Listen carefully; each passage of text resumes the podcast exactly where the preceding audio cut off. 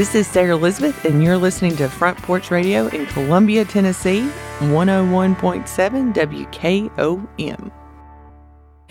Hi, I'm Robert Rogers at Parks Motor Sales Buick GMC. Parks Motor Sales was founded by my granddad, Bobby Parks, and my great granddad, Julian Mays, in 1958. We've been family owned the whole time, and being family owned, locally owned, means you get to get your next vehicle or your existing vehicle serviced by the same people who stand in the grocery line with you, drop their kids off at the same school you do, and smile and are happy to see you when they do. So come see us at Parks Motor Sales in Columbia, Tennessee on 919 Nashville Highway or parksmotorsales.com. Hello, I'm Barbara Lincoln with Holland's Pharmacy. You may have heard our previous commercials about compression hosiery that we carry at Holland's Pharmacy. Well, we've recently expanded into a full line of knee braces, back, wrist, ankle, and other support wear. We will gladly help you get just the right fit for these items and, of course, special order items to ensure the proper fit. Come see us at Holland's Pharmacy, 1608 Hatcher Lane, or call us at 931 388 4233. 388 4233. American Standard Heating and Air Conditioning is built to a higher standard, so you can focus on the problems in your life that actually matter, like the stair that only creaks when everyone else in the house is asleep. American Standard Heating and Air Conditioning, built to a higher standard. Call Davis Heating and Cooling at 931 388 2090 for all your home comfort needs. Davis Heating and Cooling is your local American Standard dealer and proudly serves the Maury County area. Find Davis Heating and Cooling online and on Facebook or call today 388 2090. Hi, I'm Steve, the garbage man. Are you new to Maury County? We want to welcome you and your family. We are a local residential garbage service and we want to be your garbage man. We've been around for over 30 years, so we have a reputation. Check us out at garbagemaninc.com or call Mike at 931 540 0919. You could also ask your neighbor. 931 540 0919. Are you thinking about a new fence? Maybe you need a pole barn. Then you should give Sands Fence Company a call. That's 931 309 1644. Will Sands has built his business based on the principles of honesty, quality, and integrity. Sands Fence Company has been in business for over 20 years, providing the community with farm, residential, and commercial fencing, as well as pole barns and buildings. Call today for a free estimate. Sands Fence Company, 931 309 1644. 931 309 1644. Brown's Body Shop has two locations to provide your vehicles with high quality body and frame repairs, the best paint jobs, and custom body fabrications. Brown's Body Shop has been successful for more than 50 years because of their highly trained personnel, competitive prices, superior customer care, and timely service. Don't put off body repairs or that custom paint job at Fenders. Go to Brown's Body Shop today, 1505 Nashville Highway in Columbia, or 129 Alpha Drive in Franklin. For 40 years, the Jewelers Bench has worked hard for their customers and provided the highest quality jewelry at the best price. They keep going back. Recent renovations have allowed them to expand their inventory. More high quality jewelry, custom vintage and estate pieces, and professional jewelry and watch repairs. They also buy gold. The Jewelers Bench, still here, still great service. 808 Trotwood Avenue, Columbia. Looking for convenience? Try Quick Mart convenience stores, conveniently located all across Maury County, southern Middle Tennessee, and North Alabama.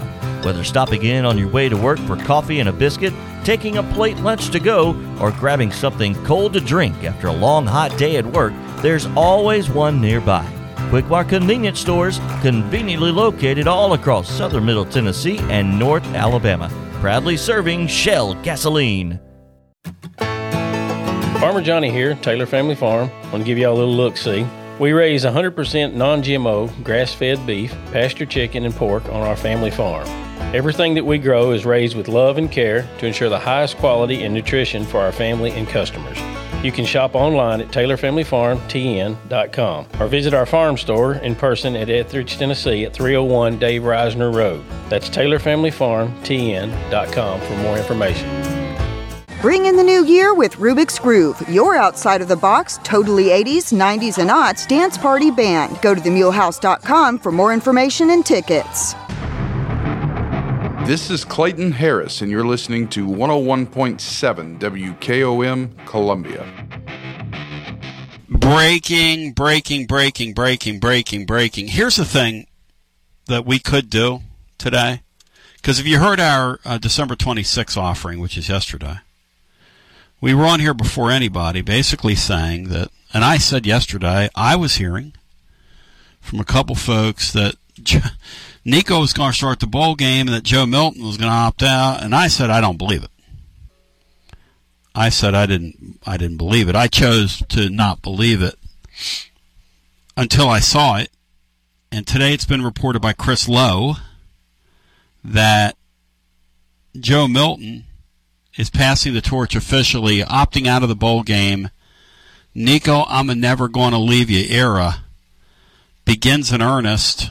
And um, rather than focus on the fact that we were correct again, and I don't know, like a program director of sorts for the chat boards, and I'm not going to focus on that. What I'm going to focus on is that I think it's great news. I think, um, Carly Simon once said, loving you is the right thing to do, and I'm for it, not against it.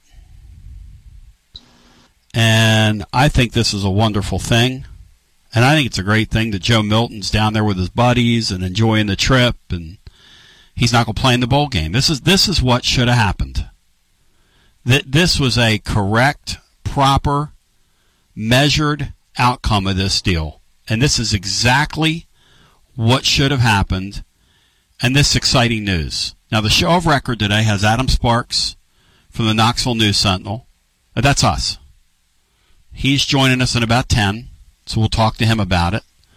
Dr. Sean Sinclair is here right now. We'll talk to him about it. Watson Brown is queued up for our second hour, top of, for Wednesdays with Watson. And he's already been made abreast of what's going on. So he's formulating his opinions on how Tennessee's going to go about maximizing this first opportunity to start for Nico. I'm never going to leave you. Now, I will tell you that I wrote today in the blog that Tennessee has been giving him the lion's share of the reps. Uh, yesterday, what I said I was extremely confident in from who I was getting it from, but the whole concept of him starting the game, uh, I was always going to be, a, I believe it. The only reason, the only way I was going to believe that is if Joe Milton opted out. And apparently, when Chris Low, who's highly reputable, says it. I believe it. Uh, and, uh, and there you have it. So the breaking news of the hour is that um, Joe Milton is not going to play in the Citrus Bowl, and Nico, I'm never going to leave you. He's going to get the start and is going to play the whole game against the Iowa Hawkeyes. Sean Sinclair, let's respond here on the show of record in real time. Your thoughts on what you're hearing as we digest this together. Well, of course, I only I only pay attention to the show of record, and you had it yesterday, so uh, well done, you. Uh, and for any of the haters, uh, you even confirmed that stuff uh, during the commercial break yesterday. So uh, but you didn't want to. You, didn't want to. Uh, I didn't. I didn't. I didn't trust for, it. Uh, Mr. Mr. Yeah, Milton's. I didn't. I didn't so, trust it. But yes. Mm-hmm. So way to go there. As um, as the great songwriter Steve Basilio says, I am pumped. I am very pumped. Um, so, you know, it's it's a new era. Yep. It is. A, it's a lot of it's a lot of uh, fanfare. Yep. Uh, it is. It is, and I'd like to take this opportunity to uh, just thank Joe Milton because you know what, he came here, he stuck it out, he stayed for a few years. He was the bridge quarterback. Um, you know, it, people will think it was you know all his doing that we're eight and four, but you know, our receiving corps was not the same, and they dropped everything that came to them. Uh, we had a new offensive coordinator. Uh, we had a, a lot of we had a lot of offensive line injuries that Hendon Hooker didn't have to deal with, and then we had a uh, you know a defense that was quite porous at times. And so uh, I'd like to just thank Joe Milton. He showed a lot of class these three years. Um, he could have moved on. Um, I never heard him complain. Uh, he was a uh, he was a locker room sheriff, uh, and um, just an all around good dude. And uh, I'm glad he came here and and uh, was our starting quarterback for a year. Brian Hartman. Yeah, I I actually believe, like Sean said, if Joe Milton wanted to play in this game and had to play in this game, he deserved to play in this game. But that being said, I think it's a good thing for his career to focus on the next level, and it's a good thing for Tennessee to see what they have in Nico, let him play a whole game so they know what he's got coming into next season, and go from there. I did notice the line has gone down from eight and a half to around seven to six and a half mm-hmm. some places, so that's mm-hmm. interesting. Makes sense. But um, it should be a. I think I don't know how that's gonna. Is that going to impact ticket sales and maybe fans? oh, are you kidding? Have, do you think they're going to? There's going to be more people are, going down there. Are now? you? Are you kidding? So. Matt Dixon, it right now, is making the pilgrimage as we speak. He's gotten on the road to NECA. Not Mecca, NECA. NECA. Nico Cinco. Nico Cinco. Uh, you know what? And, uh, and also, I think, I don't know the whole dynamic. I I don't believe that Joe was thrown overboard and couldn't play, and I don't believe it was totally Joe's decision. I think there was a collaborative deal. Yep.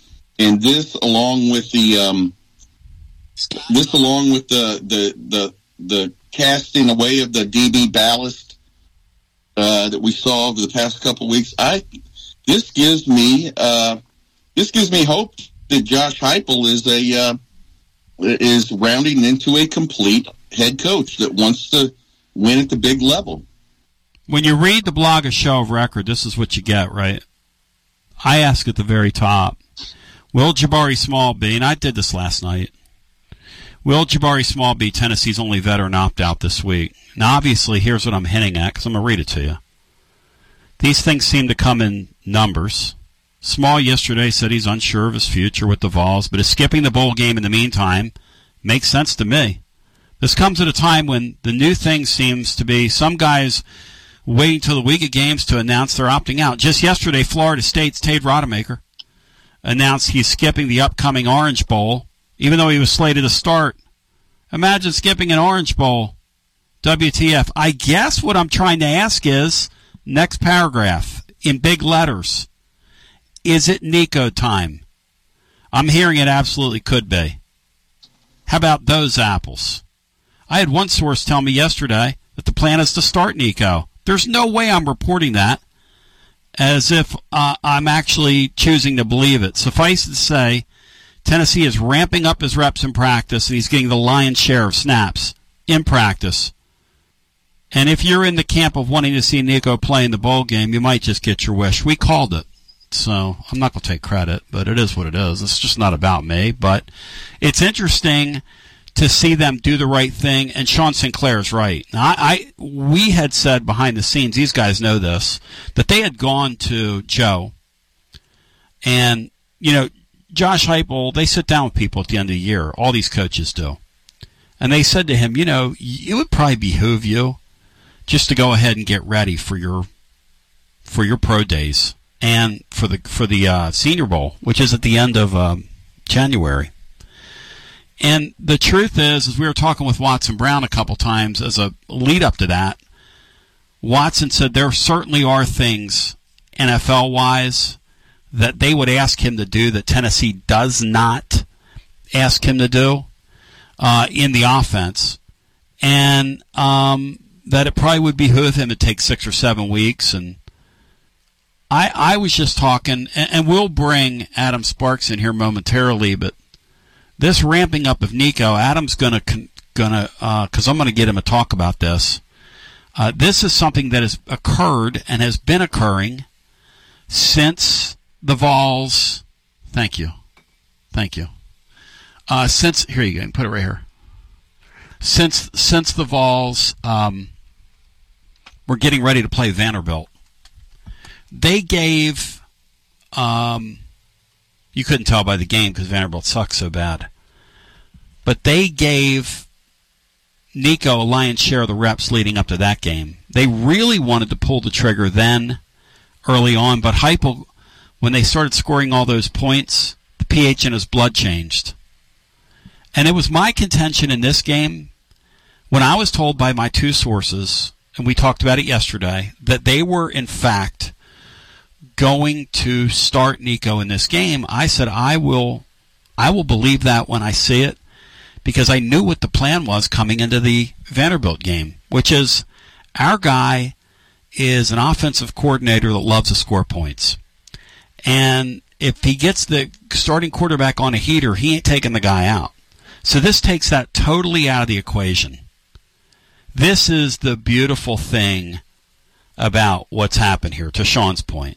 Because now you don't have the crutch slash luxury of going that route.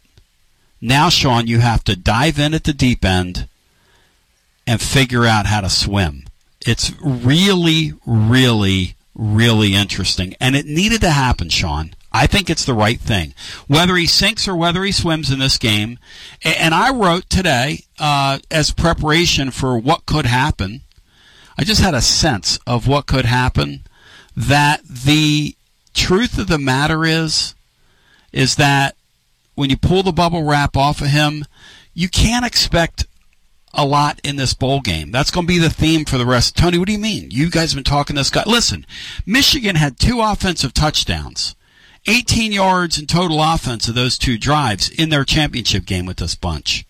J.J. McCarthy has played a ton of college football was 22 of 30, but basically threw stuff behind the sticks all day. He only threw for 147 yards. They were 3 of 15 on third down uh, the last time Iowa took the field. So, point is this he's going to play. It's great. No matter what happens in this game, Sean, I think it's a real win. No matter what happens. You're right, Sean. This is a step forward for Josh Heupel. Well, I think it is. It's gone a youth movement. Um, we'll still see. Uh, I, I, still think there's some uh, adjustments that might be made, and I don't know what they are, but the you know with the with the defensive philosophy and some other things, uh, I, I, thought I thought the second half of the season defensively was just unacceptable for a, a Tennessee team that wants to get into the playoff next year. And, and so uh, we'll see what happens. I mean, he still has the chance to, in my opinion, upgrade. And then also, as you said yesterday, uh, there's um, this staff, this program is uh, lagging behind in recruiting, um, and so uh, he has some he has chances to upgrade all of that too, and I, and I and I hope he does. So we're going to go to the phones, but first we're going to do this. I do want to get your reaction, but I want to also appreciate your time. When we continue, Adam Sparks joins of the Knoxville News Sentinel. Then we get some calls. Then we get Watson Brown who will tell us and take us inside exactly how you would optimize this kid's first opportunity and minimize his exposure against a pretty good Iowa defense that plays a zone. That's what they do. Unlike us in their back seven, they actually play it really well. And and they're pretty darn good at what they do. So we're going to take a brief timeout and we're going to continue on the other side on a day where the ball has officially been handed to Nico. The Nico era, the Eagle has landed. This is Coach Devin Simler from Columbia Central Baseball. You are listening to 101.7 WKOM in Columbia, Tennessee. Alert, alert! Columbia Chrysler Dodge Jeep Ram has a huge announcement. We're expanding our service center to get you in and out quicker than ever. That's right, five new service bays to get your vehicle back on the road.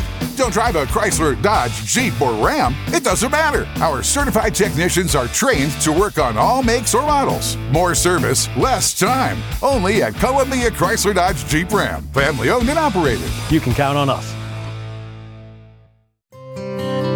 This is Dr. Dominic Mancini from the Dr. Gill Center. If your car was damaged in an auto accident, chances are you'd fix the car. Why wouldn't you give that same attention to yourself? Untreated whiplash injuries of the spinal column may lead to conditions such as headaches, numbness in the arms, neck and back pain. The doctors at the Dr. Gill Center specialize in detecting and treating such injuries from an auto accident. Accident consultations are free. Call mepainfree.com or call 615 551 9224.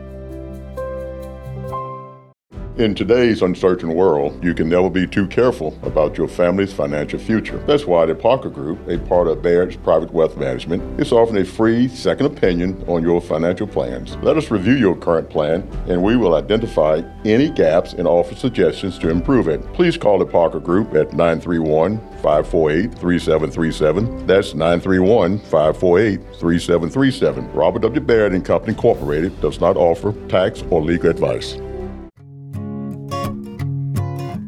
Hi, Jimmy here for Columbia Ace Hardware. Columbia Ace Hardware now carries Magnolia Home by Joanna Gaines paint. Now their premium quality and huge selection of colors will be right in your neighborhood. Along with the award-winning service and advice Columbia Ace has always provided for your paint projects. Around the block, what you need in stock, with people who know their paint. Columbia Ace, the helpful place.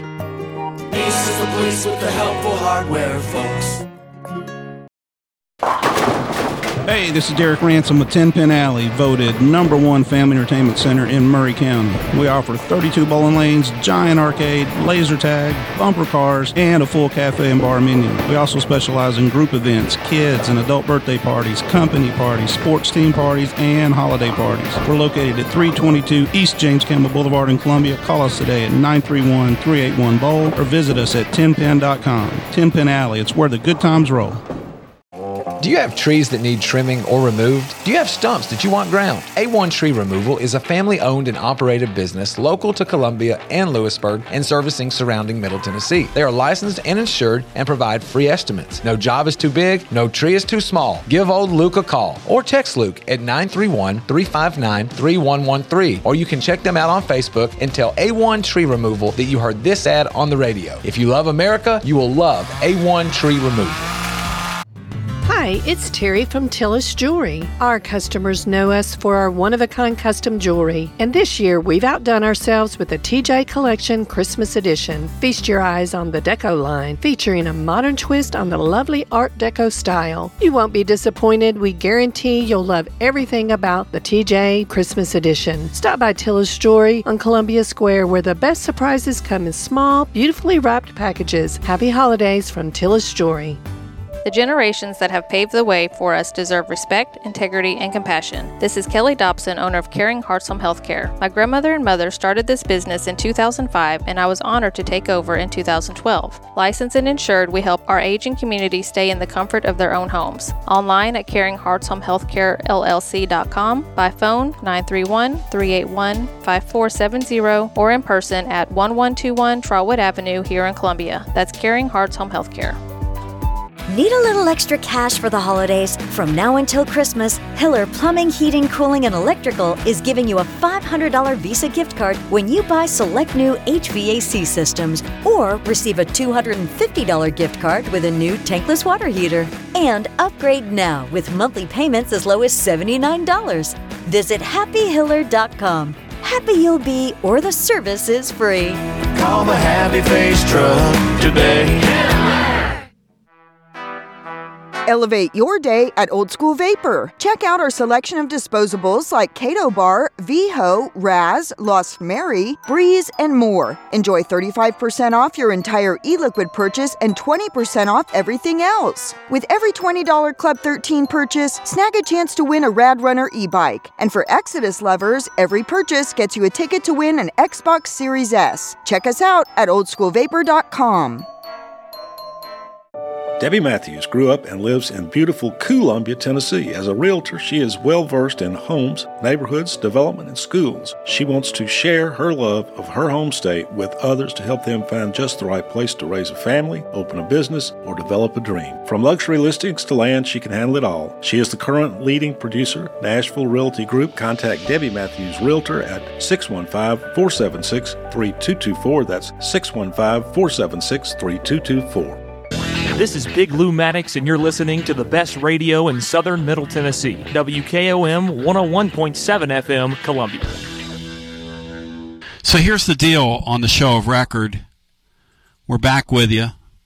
Uh, a, a belated Christmas gift for many in Big Orange Country. Sean Sinclair said it best in our first segment, which is a special thanks for Joe Milton. This is a great outcome. You know, generally when guys opt out, you know, like this thing that happened to Florida State yesterday, people are pretty upset. Yesterday, Brock Bowers didn't get off the airplane, and a couple other guys for Georgia, which is, you know, the state of things in major college football um, as they're getting ready to play in an Orange Bowl. Certainly, this being a Citrus Bowl, it's sort of a different deal. Uh, you know, and this is his hometown. For those just joining, Joe Milton has uh, opted out of the bowl game, which lines up with what we were hearing about Nico getting lion's share of the reps. And, and as I was told, uh, he was going to start, but I wrestled with it on the air yesterday. I told you I just was not going to believe that till I saw it. Because I also heard that they were going to play him early in that Vanderbilt game. Till, and so until I saw Joe Milton wasn't playing, that's when I knew Nico was starting. So Nico's going to start the game. Adam Sparks of Knoxville News Sentinel, nice enough to join us. He does such a great job for them. Adam, I brag on you. Your work is so great. And he appears on your TLD Logistics hotline online at tldlogistics.com. And Adam, my best for you during the holiday season. I know you're uh, moving toward uh, Tennessee's practice area over at Central Florida right now as you're in Orlando covering things. So thank you for giving us a few minutes here and your thoughts on this uh, news of the day, which is that Joe Milton's opted out and the Nico. Uh, it is now Nico time in Tennessee. Yeah, I think this takes a decision off the table, a difficult decision for Josh Heupel, um, which would have been even more difficult within the game. You know, if uh, I think if Joe Milton was available, if he didn't opt out, uh, I I think he starts the game. And any thought of Nico playing in the game, let's say like the second quarter, third quarter, whatever, Josh Heupel, if if he did start Milton, I think he would have. Then he would have to decide in the game, okay, let's let's try something different. Let's try Nico. And for that to be the case, he would either have to say it's not working with Joe, or you know, and Nico can do better, which that has not been the that's not been the way that he's gone during the season. Um, or it would, I mean, it, it, frankly, it was going to be hard to find a scenario where he would pull Joe out of the game for Nico. Maybe predetermined. Okay, the third series, you give Nico a shot.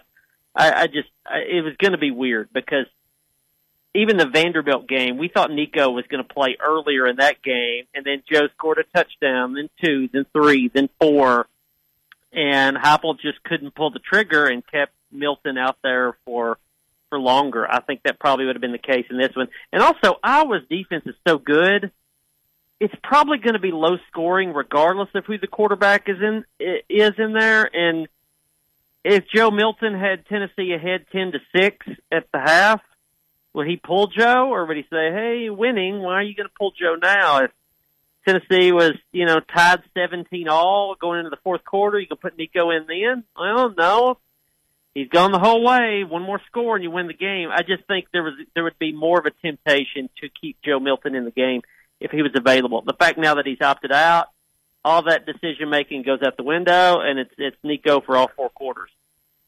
My question for you is because I was going to bring you on to talk about you know, how much Nico we were going to see and this, that, and the other. Because I, I, think we were both of the belief that they were ramping him up.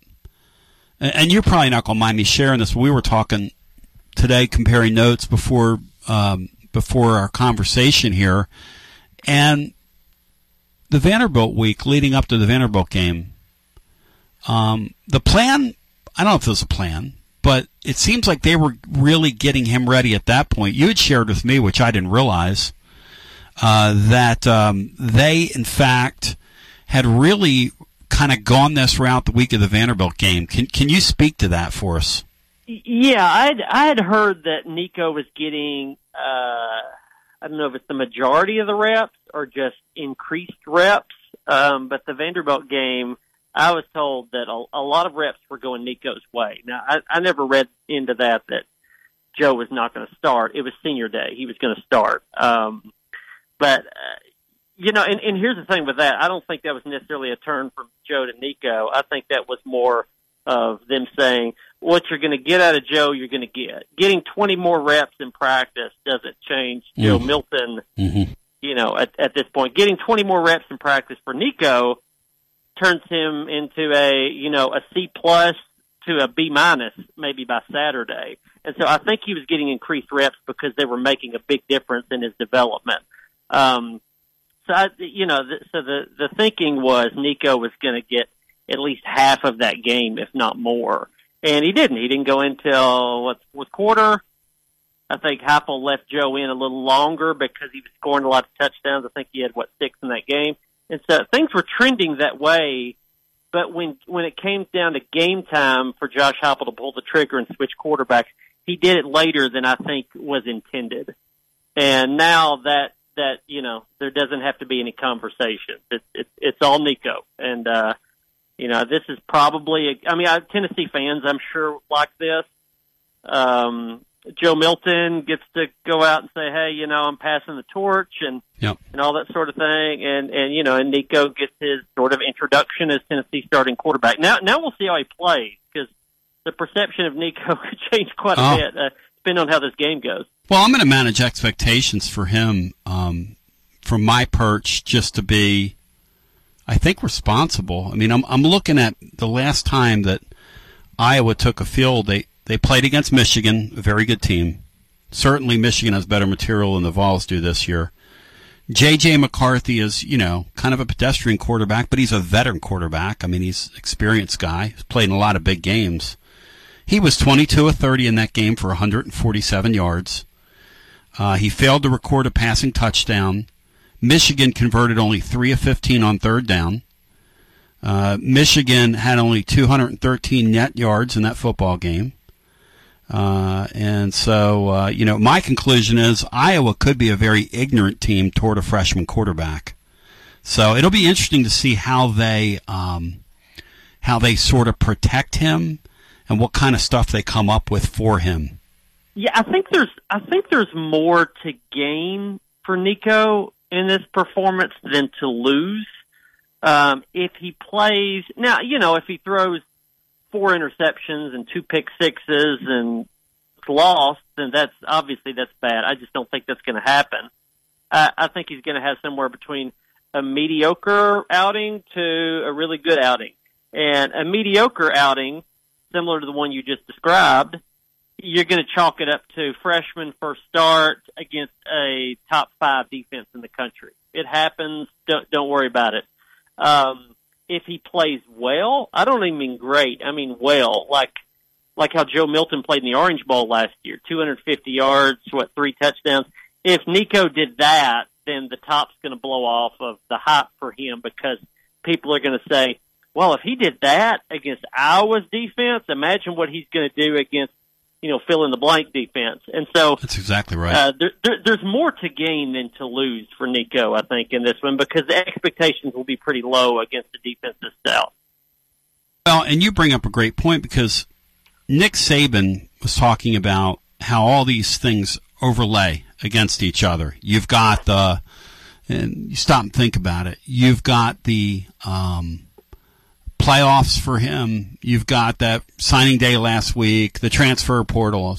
He said, listen, he said the class of 2025 is going to soon be making decisions. And this is an opportunity for us to um, really have an audition for those young people for our program. And I see this thing in the same way for Tennessee. Now you've got a golden opportunity. You're the second bowl game of the day on January 1st. You're the lone bowl game outside of the of uh, the playoffs that'll be on ABC television. I mean, Adam, it's a golden opportunity for Tennessee now. Yeah, it is. Um, again, depending on how it how it goes. This game is not set up to be high scoring. Um, so, you know what Tennessee wants to be and what it's been some in the past under Josh Heupel. It, it'll be surprising if it looks that way in this one. Um, that being said, it's similar to what I said about Nico. If Tennessee comes out and plays reasonably well on offense, scores more points on Iowa than Yep. you would expect, um, then the hype will start up because then Tennessee will. I mean, let, let's let's back up here and remember the Citrus Bowl is where Tennessee is not where Tennessee's supposed to be.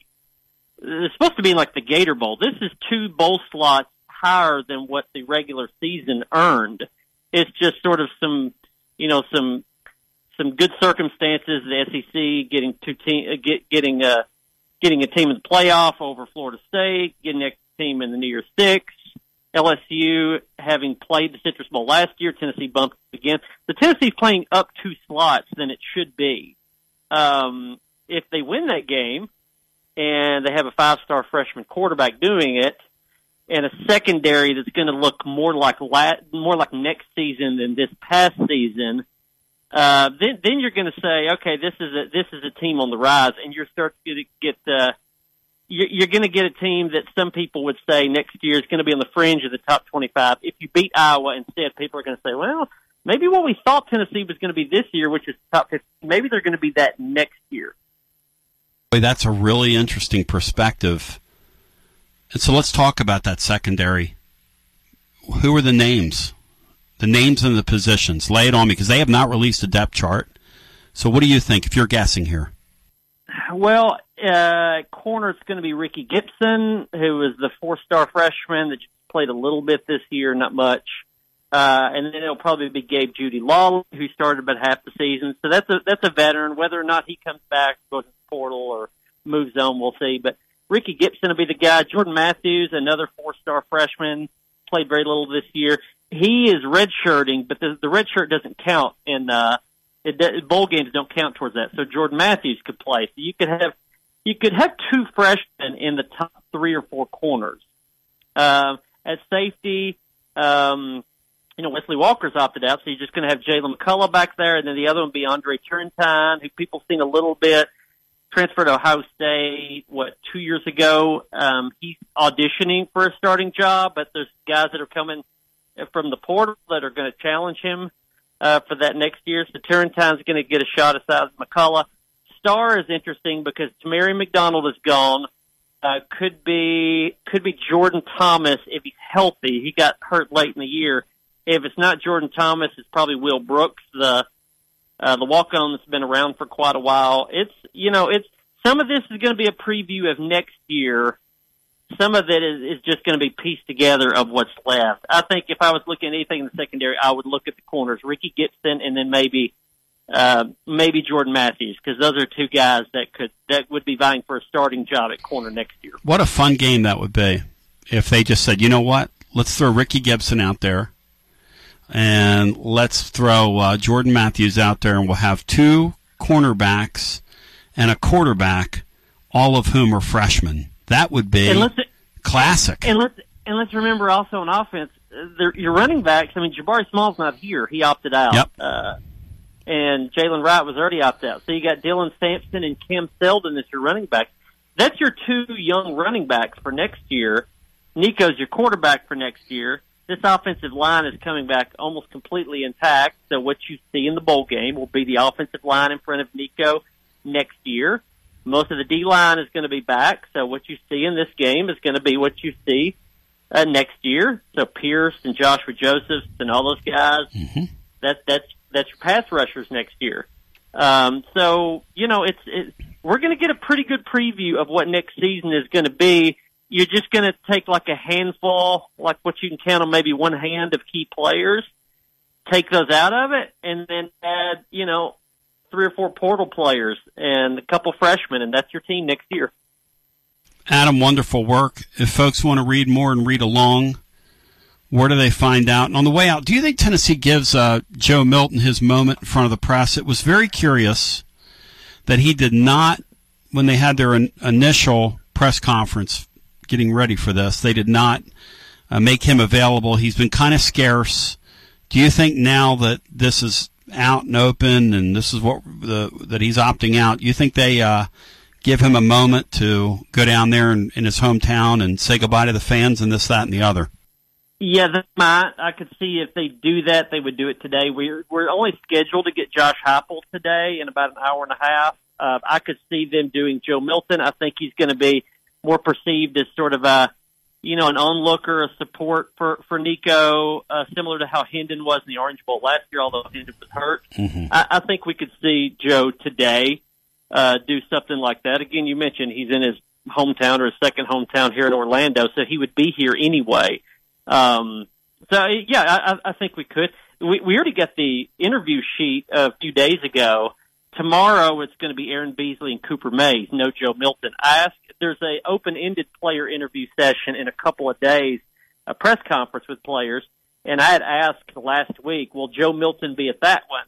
And I got a shoulder shrug, like we'll see. Uh, uh, so now we know we're not going to see Joe Milton there of active players and uh, maybe that points you to the idea that they, you know, that they thought this something like this was going to happen anyway. That he he wasn't a certain uh, a certain guy that's going to on the press conference list for guys that were going to be playing in, in the Citrus Bowl. But now we know. Now we know why.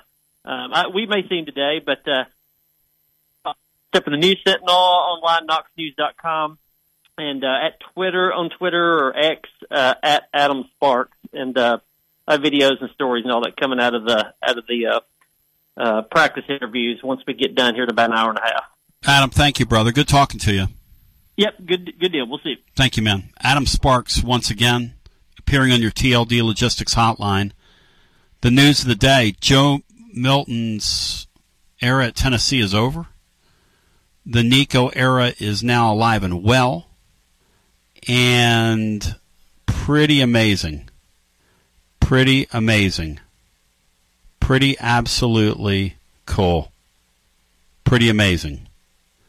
Um, Sean Sinclair, one thing he pointed out, and then we'll go back to our phones. I'm going to get the response from you at 865 200 5402 as promised. And then Watson Brown will join us to begin hour two. Sean, the, the thing that he said, which I wrote down for tomorrow's blog, which I think is well, uh, it's it's worth repeating, is that the Citrus Bowl is not where Tennessee was supposed to be with the record they have. They're actually two two slots up, and they get really kind of a gift here. It's like a golden opportunity here. This is this is going to be very very interesting to see if they can navigate a very difficult team with a young secondary and a young quarterback, and if they can get out and win that game, if, even if it's three to two, whatever it is, it'd be a great solid way to start 2024. It really is a gift. Um, it, it's you know even if um, I mean uh, uh, Tennessee is favored, correct? Yeah, they were they were an eight and a half point favorite. Brian, the line has jumped down. What's the uh, latest, Brian? You're it's, saying? Uh, I'm seeing six and a half at some yeah, places. So they've fallen a it's fallen a couple points with this news this morning. That's a I'm not a I, I don't understand lines and all that stuff. I just know those people usually are pretty darn accurate. But um, I think it's a complete gift uh, for Tennessee. Eight and four, be it Citrus Bowl. I mean that is a warm weather Florida Bowl on New Year's Day uh, with no competition. Uh, the day is set up for people to watch the national championship playoffs. It's an absolute. Um, it, it's I mean, it's a complete uh, advertisement for your program and your school, and um, it's just working out great. Uh, they couldn't couldn't ask for better, and I don't know deserving or not deserving. Um, uh, typically, an eight and four team does not get into that bowl game. That's correct. Nico Mania now running wild. I'd like your thoughts. We go to the phones. You know uh, what's really weird is Wisconsin seven and five, and they're playing in the Outback Bowl to the phones we go. Well, I guess when you have multiple playoff teams out of your league, that bumps everybody up a slot too. And what happened with Tennessee was LSU did not want to go back to the scene of the crime and bore everybody with Brian Kelly football. So we go back to our phones. Hello and welcome in. The Nico I'm never going to leave you era is now underway in earnest. Hello and welcome in. Old Farmer Charlie got his Christmas wish. Charlie, Merry Christmas to you and a Happy New Year, my brother. Well, uh, uh, the one that can't ever be happy, uh, looking at this uh, defense that I was putting out there. Yep. And uh, I would say our best blocking running back has just opted out. Yep. Uh, that could be uh, that could be rough sledding for a freshman quarterback. It's going to be a challenging, challenging football game. He's not walking out on the field with a hoopty, with a Vanderbilt, so to speak. Uh, this is a real, legitimate Division One defense. They're playing that you know. And the thing about them that's great is they're not a tremendous pressure defense. They're more a stay in your lane, know what we do, do what we know, force you to throw underneath, underneath, underneath, underneath. Uh, so from that perspective, it's good because I don't think they're going to heat him up a tremendous amount, but maybe they do. Who knows? Well, well, if if that's the game they want to play, Sampson will be pretty good back to have back there Yes, sir. because I think he's got pretty good ability to catch to you know little pressure release. But if I was I was defensive coordinator and, and that's the running back they had back there to block and a fresh I'd boy I'd turn the heat up on him. See, that's what I wonder. I wonder now, since Iowa hears this, if they go, you know what, this guy's a this guy's a freshman. But here's the thing about it: he's not a true freshman. He is a true freshman, but he's not. He's been on campus 13, uh, 13 months when the game goes off.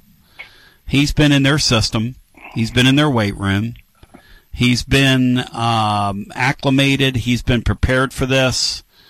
Uh, he's a well-traveled guy. I mean, hell, he had his own jet flying him back and forth when they were playing seven-on-seven football out there at Farragut High School a couple years ago.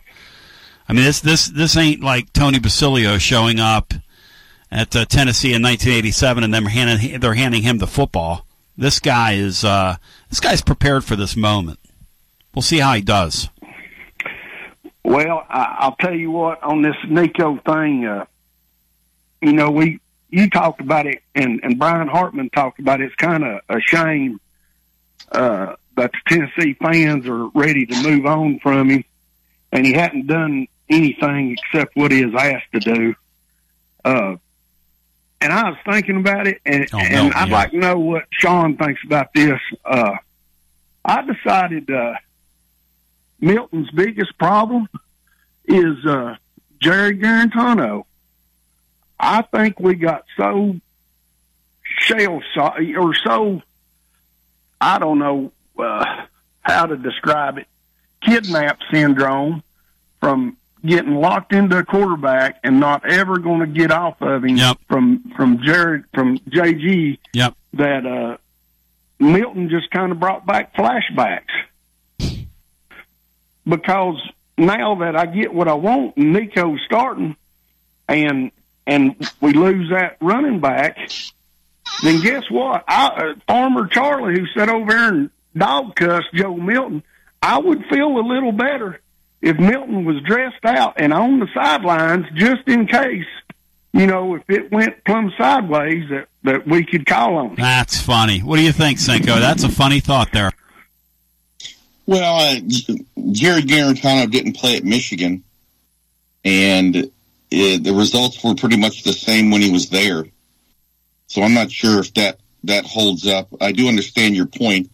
Um, Joe's biggest problem, in my opinion, is that he does not process information quickly enough for this offense and is not decisive uh, with where to go with the ball. I think you saw that with you know, the fact that uh, we couldn't run it at the same tempo as Hendon did. Uh, we couldn't. Uh, you couldn't call two plays at once. Therefore, we were constantly having to wait to the end of the play clock to get a second play called in uh, to so he could manage that. That's not his. That that's just the player he is. Uh, incredibly talented throwing the ball, uh, but I'm not sure that he's a great quarterback in the sense of Danny Wuerffel was a great quarterback with limited arm talent, as they say. Uh, but you know, that's part of the nature of the game. Um, Joe Milton uh, has done nothing in his career to deserve the accolades and the attention he got at the University of Tennessee. Uh, and he doesn't, uh, he hasn't done anything to deserve the, the, um, the criticism. That's just part of being the quarterback at a major school. It's really true. And, and uh, so, you know, um, the way he comported himself, the way he handled media things, the way he um, uh, uh, took to his backup role with Hendon, and the way he's apparently mentored Nico. I mean, that is going to that is going to pay dividends in the state of Tennessee for the rest of his life. Um, but no, I, I just I, I think Joe Milton is what Joe Milton is. Um, and I thank him for doing what he could because you know what? We, Nico wasn't ready. Anybody that thinks that he would have, we would have had a better season with him, you're crazy. There's, he just wasn't ready. Um, so I, I thank, uh, I thank Joe Milton and it's time to move on. You know, it, same thing with, uh, John Majors. You know, John Majors, Hall of Fame coach, in my opinion, Hall of Fame player, in my opinion, but, you know, it didn't go the way uh, everyone thought it would. Um, uh, you know, but it was it, it, was time to move on to a different era. I think. Right down Johnny Major's lane. Anything else Same for thing us, with Farmer? Fulmer. You know, it didn't go with the, with the, the with the lack of success we had, but I still agree it was the it was the it was the right time to move on. Anything uh, else, Charlie? Uh, so seems like it's a bittersweet day, isn't it? Just doesn't feel like it was supposed to feel, does it, Charlie? No, it doesn't. Uh, But it's good. what, that It's good. Cinco, oh Cinco's worth his weight in gold, and uh, out the door, Brian Hartman. I'm going to give the rest of my time to Greg. Greg. Greg, don't let them haze you. 865 200. They kid because they care. 865 200 5402. Now, Watson Brown's going to join us to begin our next hour.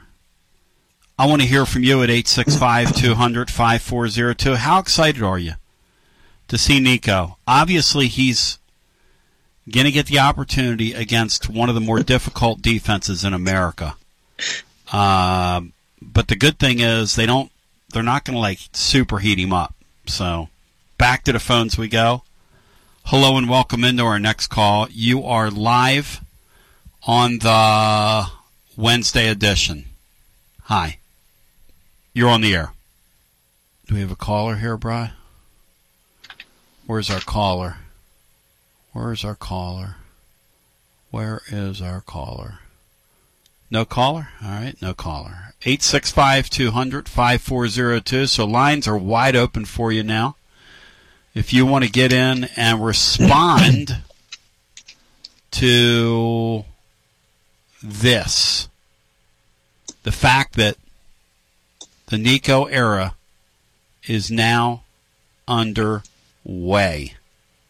Pretty amazing. I wonder what the point total, Brian, now goes to in the Iowa game because it was 35. If you could check that for me. It's uh I'm looking at 36 and a half. Mhm. So it's I think it's the lowest of Josh Heupel's coaching career by like two touchdowns I read. Well, it's the lowest of all game since at least 2006, according to For covers Tennessee, yeah, for a Tennessee game. football. And uh, Josh Heupel's previous low was 48 against Alabama this year, and that one ended up 34 to 20. So they they they beat the uh, they beat the number. Let's go back to the phones. 865 200 5402 if you want to get in. And again, we're wide open for you. Hello and welcome in. Hey, Tone. Great day. Hey, Columbo. Uh, Interesting day, isn't it? I mean, how much of this is them just saying, look, Nico's playing. If you want to save a little face here, come out and party with the team, get a swag bag, all that, fine, but Nico's playing. I think hear. I I hear. No, I, I talked to a source a second ago, and we were we were comparing. You know, I said, "What do you think?" And he said, "I really think they wanted him to come to his own decision because they were going to be worried about the way the team was going to respond." But I do think they massaged him to this decision. I do think that. Now, let me go even deeper, kind of conspiracy theory. Do you think Heupel was told you're playing Nico? I do think he's had a lot of heat on him from big money people. I said that a That's what I couple mean. days ago. I do think they were like, "Look, we want to see this guy we invested in." Uh, so yeah, I do think there's a little bit of that.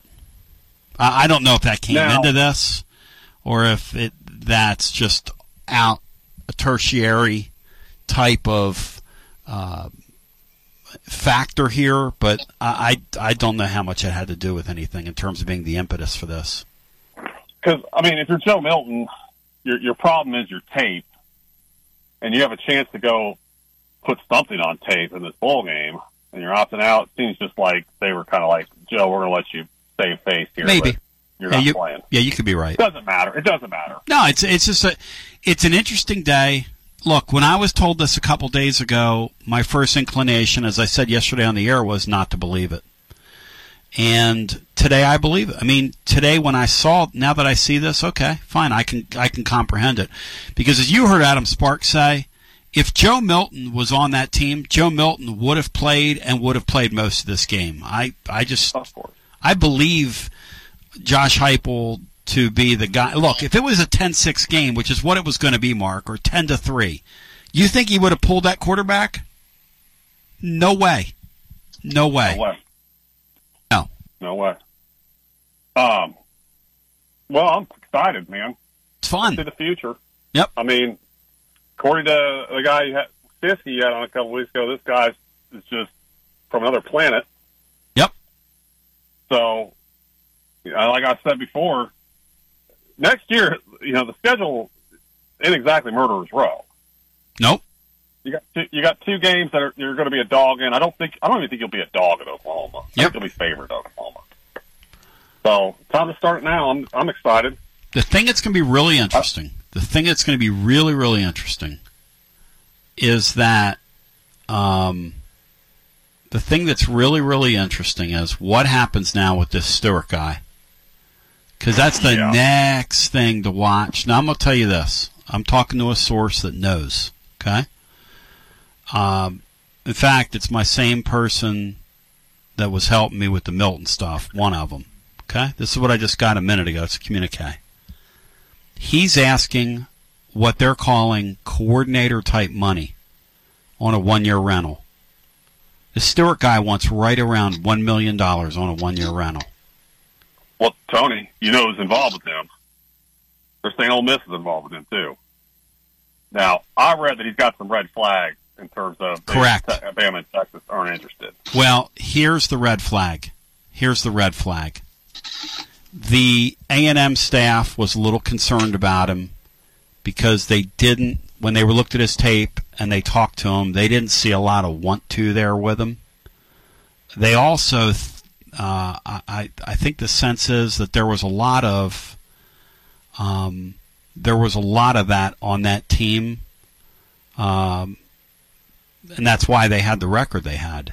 There were a lot of guys that just kind of took their bag and sort of went to the house. The other thing about him is, is people need to realize is that he's quite a presence on TikTok. In fact, he's one of these guys that has monetized that site, and he makes pretty good money off TikTok. So he really doesn't need the football money, uh, and kind of um, I don't know, sort of lets that be known to the football people in his life. Um, and the book on him is that he's not a tremendously hard worker. I'm just sharing with you here what I'm being told. That's the book on him. I don't know the kid. I don't know the kid from Adam. He could be, for all I know, he could work. He could have the work ethic of Michael Jordan. But but apparently, and then the other thing about him is um, is that, and this is part of the download I'm getting, is that he's probably at the end of the day not a bad kid deep down. He just has a lot of forces pulling on him including including his social media uh, presence. I mean, Sean, we're just in a different age, and Tennessee's going to have to be forced to go. Okay, do we want to get involved with this guy, Sean? When I present that to you in its totality, he's got the TikTok thing, which I didn't realize. He's doesn't have the greatest motor in the world, uh, but he's super duper talented if you can reach him. Um, what do you think? I'm an old man, and uh, I don't I don't uh, understand all of that stuff, but I understand it is a big part of uh, the young folks' culture these days.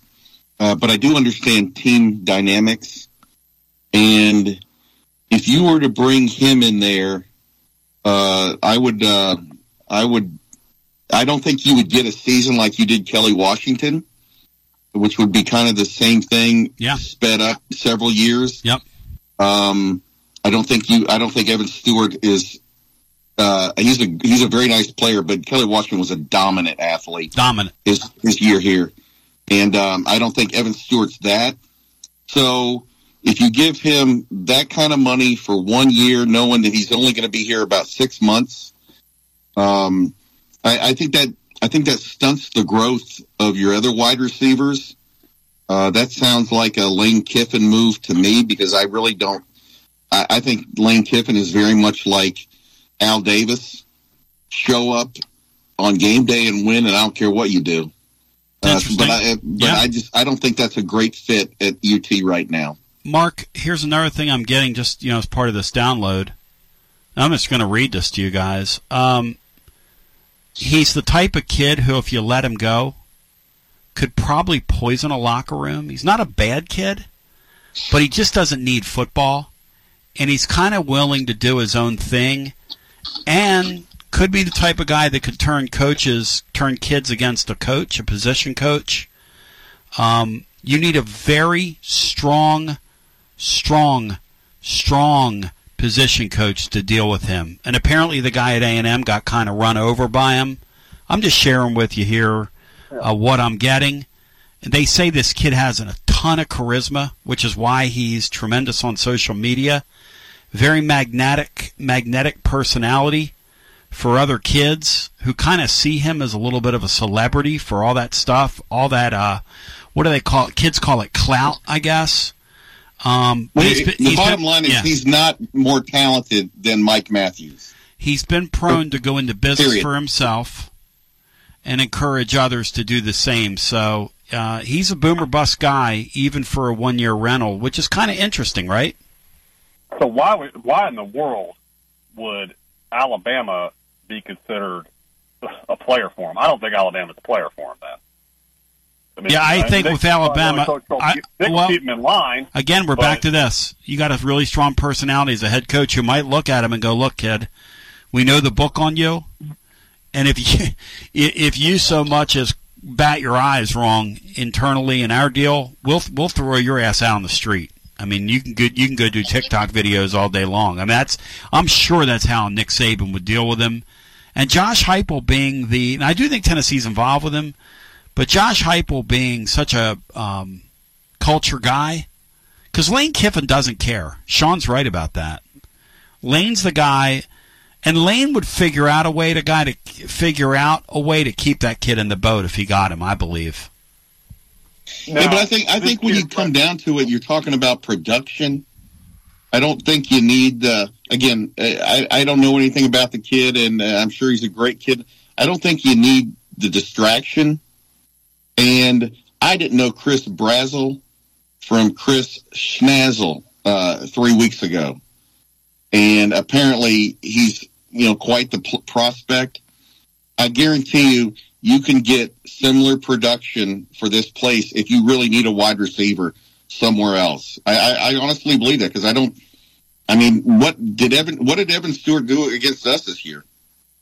Now, it's not red flags like not red flags like off the field stuff in terms of the law or anything, right? No, never. Great. He's a really solid human being. No, he's a solid They human being. last year, Tony, that transferred to Ole Miss and Chris Marshall, who was a five-star kid, and he didn't even make it through spring before he got the boot because Yeah. of off because criminal stuff. So this yeah, that's that. yeah. Lane's uh, and again, Lane's the type of guy. I think that's a great ironic analogy that Sean made because I think Lane's a guy that's got the Statue of Liberty out there, and he will take your huddle masses.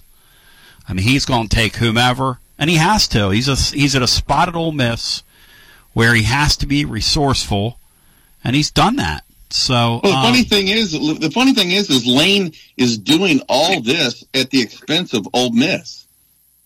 He is absolutely putting all chips in the middle of the table because he wants this to be his last year in Oxford. Do you buy that?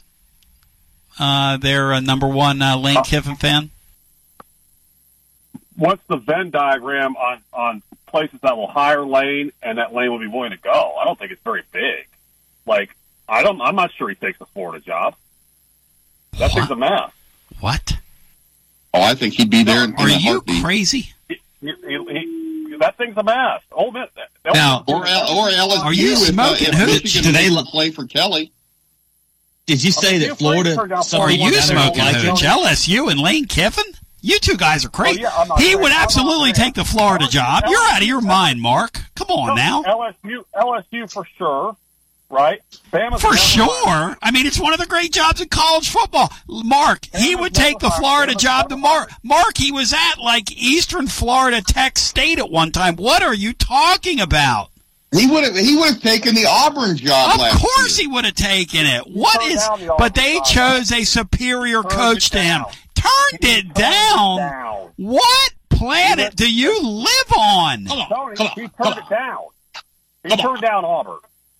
He absolutely turned down Auburn. He might have been seriously considering it, and maybe at one point he was ninety percent gone, but eventually he turned it down. They did not hire Hugh Freeze over Lane Kiffin. They did not. Are you? Mark, thank you. Brand new contract and all this NIL money. Mark, I'm spending time. I love you. I'm spending time with you, but I could be spending it with Watson Brown. That's the kind of thing John Adams was talking about because I'm late getting to Watson Brown, which shame on me. Look, when, when 2024 rolls around, I'm going to endeavor to do better. I'm going to fail miserably, but I'm going to endeavor to do better after this. This is Coach Tredaris Goff from Columbia Central High School football. You are listening to 101.7 WKOM in Columbia, Tennessee. Hi, I'm Robert Rogers at Parks Motor Sales Buick GMC. And I'm Michael Parks Lawrence at Parks Motor Sales Buick GMC. Together, we're Mr. Bobby Parks' grandsons, and we run his dealership, and we are glad to be part of our local community. Being family owned and operated, we invest heavily in our community. We do things like sports teams, schools, bands, you name it. We try to help everybody we can. The reason why we do this is because we all love this community. So come do business with us, your neighbors, at Parks Motor Sales in Columbia, Tennessee, right off Nashville Highway, or at parksmotorsales.com. Hello, I'm Barbara Lincoln with Hollins Pharmacy. You may have heard our previous commercials about compression hosiery that we carry at Hollins Pharmacy. Well, we've recently expanded into a full line of knee braces, back, wrist, ankle, and other support wear. We will gladly help you get just the right fit for these items and, of course, special order items to ensure the proper fit. Come see us at Hollins Pharmacy, 1608 Hatcher Lane, or call us at 931 388 4233. 388 4233. American Standard Heating and Air Conditioning is built to a higher standard so you can focus on the problems in your life that actually matter, like the drywall that somehow isn't. American Standard Heating and Air Conditioning, built to a higher standard. Call Davis Heating and Cooling at 931 388 2090 for all your home comfort needs. Davis Heating and Cooling is your local American Standard dealer and proudly serves the Maury County area. Find Davis Heating and Cooling online and on Facebook or call today 388 2090. Hi, this is Steve, the garbage man. Y'all have heard me talk in the past about Packer, our mascot dog. Well, I have some sad news about Packer. She recently crossed over the Rainbow Bridge to join our other beloved pets of the past. Packer lived out her final days on our farm in Water Valley. She had a great 14 years of life after being rescued by Don from being thrown away as a pup in someone's garbage. Rest in peace, Packer. Are you thinking about a new fence? Maybe you need a pole barn. Then you should give Sands Fence Company a call. That's 931 309 1644. Will Sands has built his business based on the principles of honesty, quality, and integrity. Sands Fence Company has been in business for over 20 years, providing the community with farm, residential, and commercial fencing, as well as pole barns and buildings. Call today for a free estimate. Sands Fence Company, 931 309 1644. 931 309 1644. For 40 years, the Jewelers Bench has worked hard for their customers and provided the highest quality jewelry at the best price. They keep going back. Recent renovations have allowed them to expand their inventory. More high quality jewelry, custom vintage and estate pieces, and professional jewelry and watch repairs. They also buy gold. The Jewelers Bench, still here, still great service. 808 Trotwood Avenue, Columbia. Hello, my name is Connor Mims. My wife Bradley and I live in Columbia, Tennessee, in Riverside. I am a deck and porch builder, and my wife is a second grade teacher at Riverside Elementary. My specialty is designing and building elegant and comfortable porches and decks. Let me work with you to design and build the porch or deck of your dreams. Give us a call today from our website, memsmodernlandscape.com. That's memsmodernlandscape.com and check out what we have to offer. Thanks. This is Trey Adcock with Dixie Equipment Sales and Rental. We sell ASV and Wacker Neuson equipment. We also rent a wide variety of compact equipment in the Middle Tennessee area. Come see us. We are located in Columbia, Tennessee at 200 East 16th Street. You can call us at 615 969 0118 or visit our website at www.dixiediesel.com. We have been in business for over 42 years and we would love to help you turn your project into reality. It's a memory making time of year. This is Maury County Mayor Sheila Butt. Many years ago, as a little girl, I remember my mother receiving several packages in the mail. That was odd at our house. It was just a couple of weeks before Christmas. She put them away. I learned later that my dad had won a catalog shopping spree by selling the most cars the previous month. We were five young children and had just moved to Nashville from Illinois. It had been a tough year. About three days before Christmas, my mother started bringing out the toys one at a time. I remember her sheer delight as she presented each one to us. You see, we didn't know what was in the packages, but Mother did, and she couldn't wait to give the toys to us. I know now that the true joy was in the giving. I hope during this holiday season and in the new year that every one of us will experience the true joy of giving whatever we have to give from our house to yours. I wish you a very Merry, Merry Christmas and a joy filled, prosperous New Year.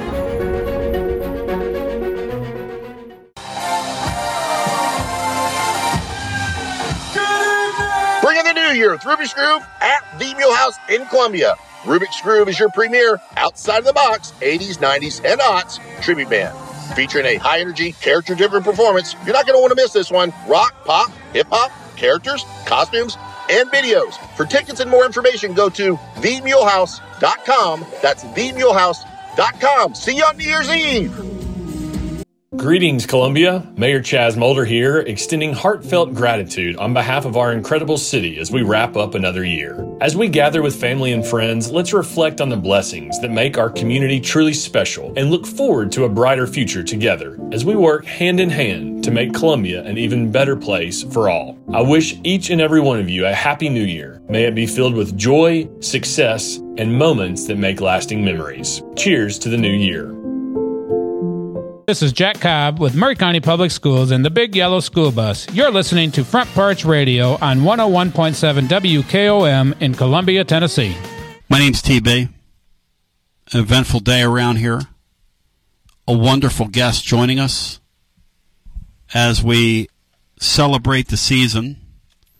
The great Watson Brown now joining us. It's a Wednesday with Watson. He generally pops in with us hour number one. He was deferential today to our uh, breaking news. And the breaking news, obviously, is that the Nico I'm a leave, never going to leave you era is now upon us. And it is upon us and on us in earnest. And he gets and draws an assignment here of a club, of a club on defense that can really play if you look at the numbers. Watson Brown, I bring you in. You know, we had talked about this throughout the season. What's it going to look like?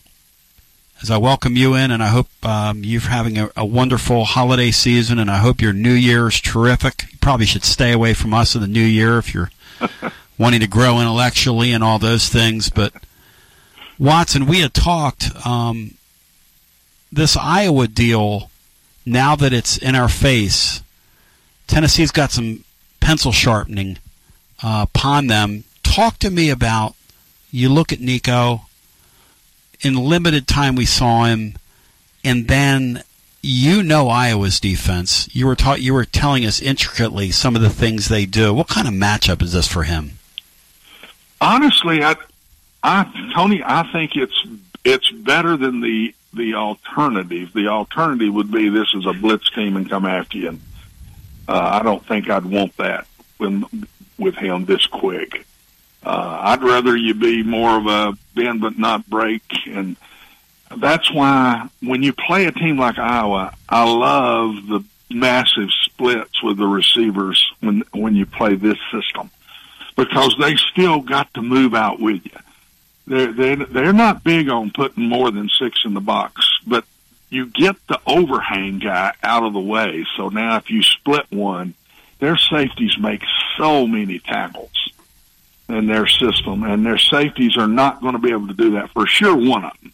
If the ball's on one hash, the field safety is not going to be able to do that. He's he's going to have to move out and get it. Try to split the difference to the point, but boy, it's hard to get back in the box and tackle a guy coming downhill at you. So, I think it's it's a good fit for him uh, because I wouldn't want five or more coming at a brand new quarterback all day long. Uh, I was watching UNLV play last night, and they don't play great defense, but they brought them from everywhere all night long, and Kansas just picked them apart. But that's an older, experienced guy playing yep. quarterback and great receivers. So I think he's got a good draw, to be very honest. Because I think that would surprise people uh, to hear you say Probably that. Would. Because on paper, the numbers of Iowa, I mean, and what they did to Michigan in their bowl game, or you know, in the bowl game, in that championship game, I mean, they were flat out stingy and nasty uh, toward that McCaffrey kid, who is a uh, is a or McCarthy rather, who's a veteran quarterback. Uh, you know, he completed. I think he's 22 for 36, something like that, and didn't even throw for 200 yards in the game. So what are they to? What are they doing, Iowa? They just to force you to throw underneath? Is that sort of the deal? No, you get what they. What I think they do is they uh, they'll isolate you on one on ones, and uh, because they're they're playing a quarters look and a little bit of mixing three deep in with it. Now they get the passing downs; they're a little bit more complicated. And that's when they'll bring an extra guy some, but they're going to spread out in a quarters alignment in their base defense, and you're going to get some one on ones. And what what you got to do, Tony, with a young quarterback is you don't want a multiple blitzing looks coming at a young guy. Uh, you don't want that. They're going to be simpler than most defenses in in the look they're given, and uh, I think the ball will still go on the flanks with their quick throws, and I think they'll still get the they'll be able to run the ball with just the six people in the box. It'll be six and a quarter is what I would call it, not even six and a half, because they're going to move one of the safeties out of there. And if the ball's in the middle of the field, both of them are going to be loose, having to think pass before they think run, and and that'll simplify it for Nico. And I always thought, always thought when you got a inexperienced quarterback, and I've played with many, don't give them those high low, a bunch of the high low passes, and where, where you've got to feel the coverage, and you got to read this guy and feel where the guy next to him is. Is he leaning toward the zone that I'm throwing into? I'm talking about the not the read guy, but the other one. Those things can get a little complicated. Keep with the short stuff and throw it deep.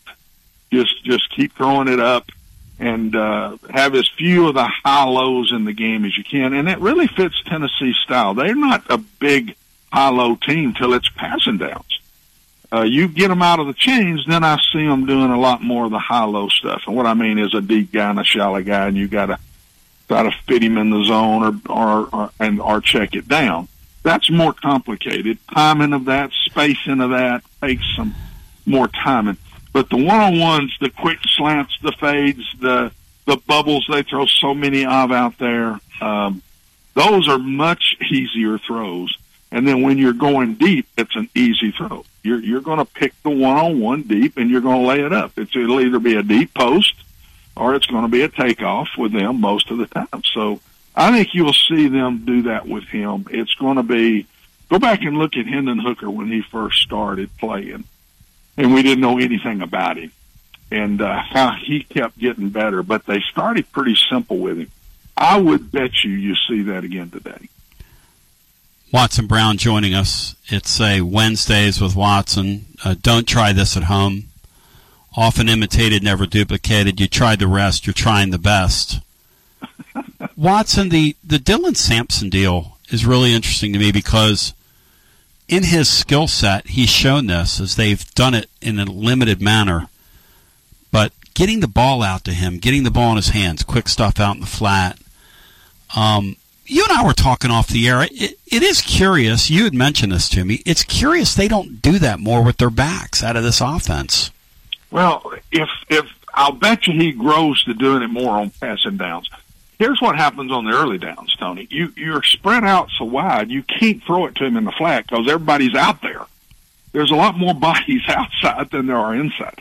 I think they'll use learn to use their backs more on early downs on option routes inside and doing more things from hash mark to hash mark with their backs as they build this offense around the new quarterback now. I'll just bet you that's that's a piece that comes into play with them. But you really can't throw it on a lot of flares, a lot of flat routes because the, with those wide splits, there are more bodies outside than there are inside the hash. So how are you going to? Th- what do you What do you think we see? Do they throw the ball inside? In, in inside? I'm They- just trying to listen to what you're they've got saying. To run the ball well, but their numbers are going to be set up when they play as you can do either one you want. It's going to be kind of an in between defense, and they're going to try to split the difference with one of their safeties on to the two man side or even a three man side. And so you can throw it out there.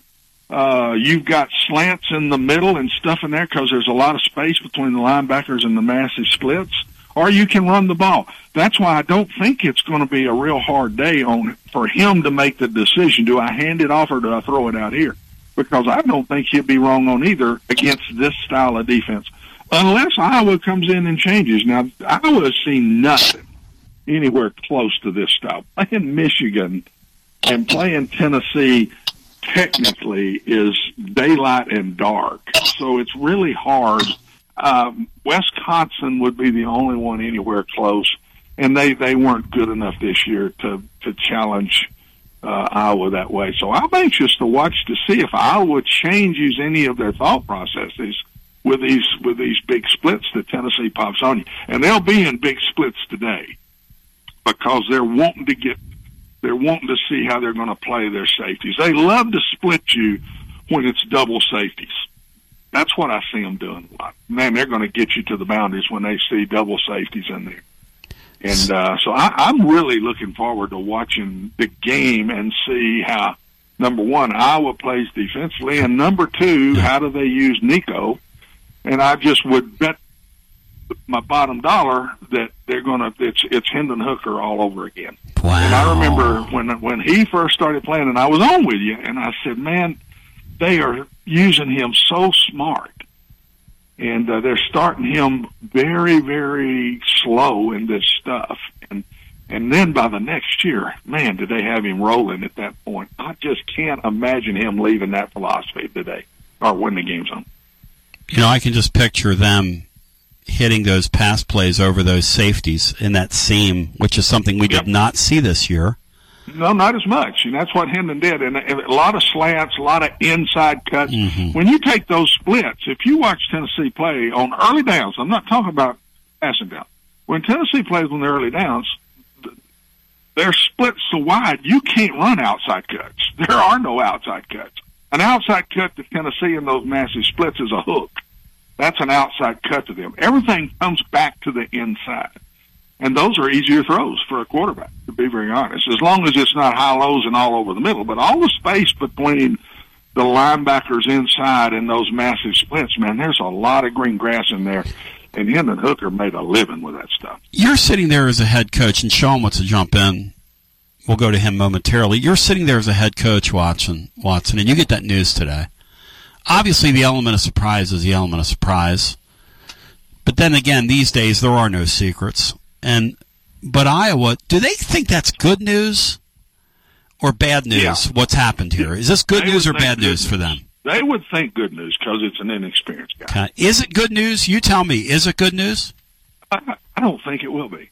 I think Hmm. he's going to play well against this style stuff. I do. I think he's going to have a good day, and uh, they have got to run the ball well. I'm not saying great, just well today to help him. If they don't, the day is going to fade on him because the more and more he gets behind, as I call it, behind the chains, Mm-hmm. the less and less good player he's going to be. Because then he starts seeing more of the Iowa stuff on the passing downs, and Tennessee has got to stay away from that. People have had trouble doing it with Iowa. They've had a lot of trouble doing that, and Iowa gets a lot of their turnovers on latter downs, not the earlier downs. So Tennessee's got to do a great job. Be patient. They're not going to get as many big plays in this game, but they need to go for them. They need to go for some big plays and don't get overly conservative with them. That's what they did with Hendon. I've always said, and I'll say it again, when you have an inexperienced quarterback, throw the quick, short stuff that doesn't have reads tied to it and throw it deep. And then let him grow to all the read complicated high-low game that you've got to have in today's world. Uh, but Tennessee can, if they can stay away from that, and the way they stay away from that, Tony, is stay within the chains most of the day. This style has a better chance than everybody else Iowa's played. You get in there and the tighter sets and all that with Iowa, they can play the power game with you for all day long. And uh, so that's what I'm anxious to see. The only concern I have is I think Iowa's corners are pretty good. I I just got to see a Tennessee guy beat their corners because you got to beat the corners today. You're going to have to beat them. You're going to beat safety some with all those inside cuts, but they got to make some plays on the outside. Beat those corners. Let's get Sean Sinclair in here. It's a Wednesday with Watson Brown. Go ahead, uh, Sean. Coach, there's nothing I can suggest to you about offensive football, but when I look at this with Nico and just the little he's shown at UT, I, I tend to think I tend to think they're going to attack the middle of the field with both uh, our two athletic tight ends. I think they'll run some of these young guys, you know, off, and then I also think Nico could have a big uh, game running in the middle of the field.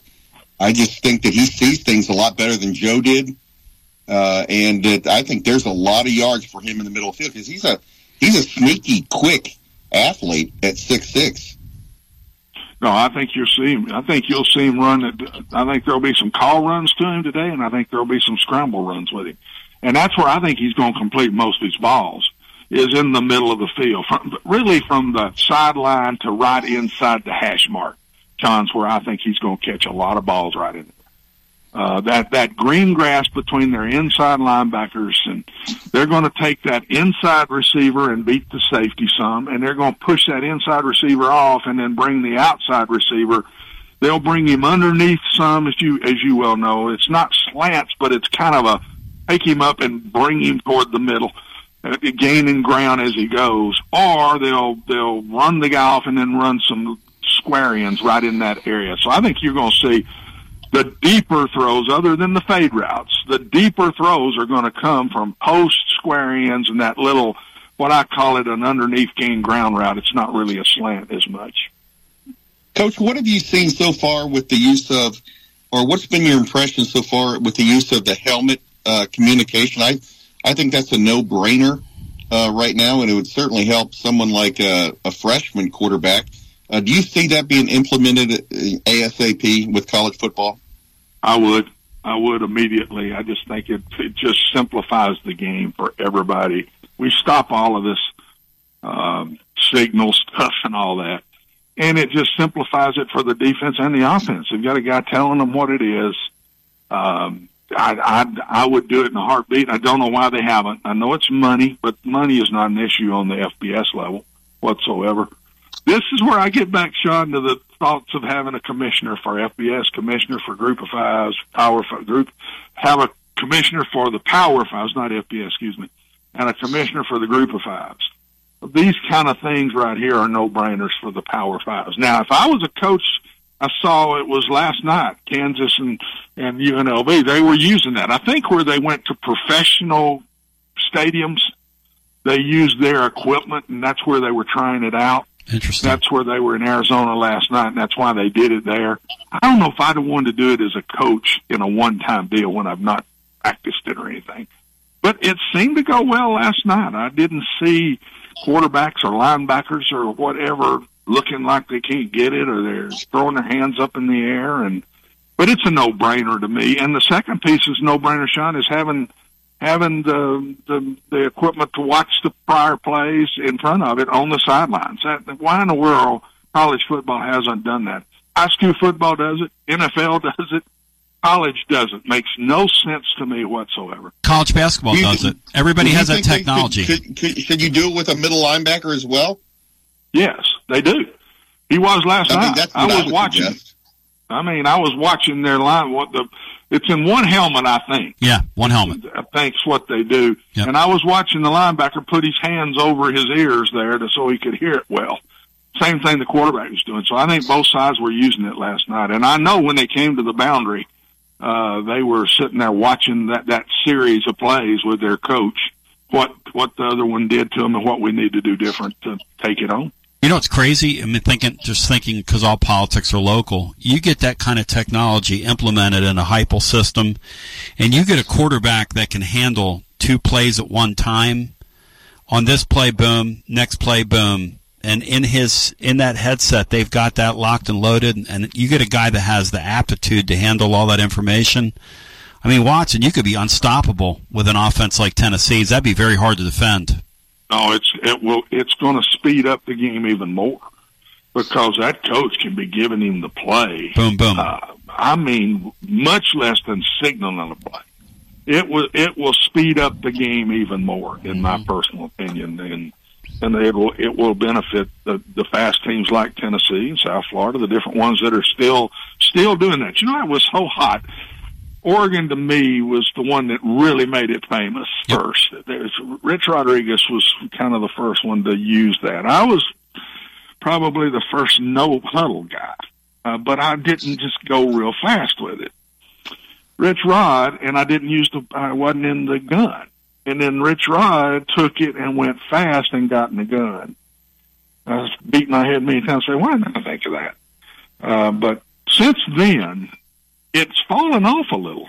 Kelly made it famous at Oregon, and it's fallen off a little. But the which helps the Tennessees of the world, Tony, with not as many doing. Everybody is at the line, but they're not just just going as fast as they can. There's a difference in the Tennessee speed, let's say an Auburn speed or a uh, Tennessee Ole Miss speed compared to Auburn Alabama speed. It's it's different. Georgia speed. It's just a different world, and uh, this this would help Tennessee a bunch, in my opinion. It's a Wednesday with Watson Brown. Sean asked a great question.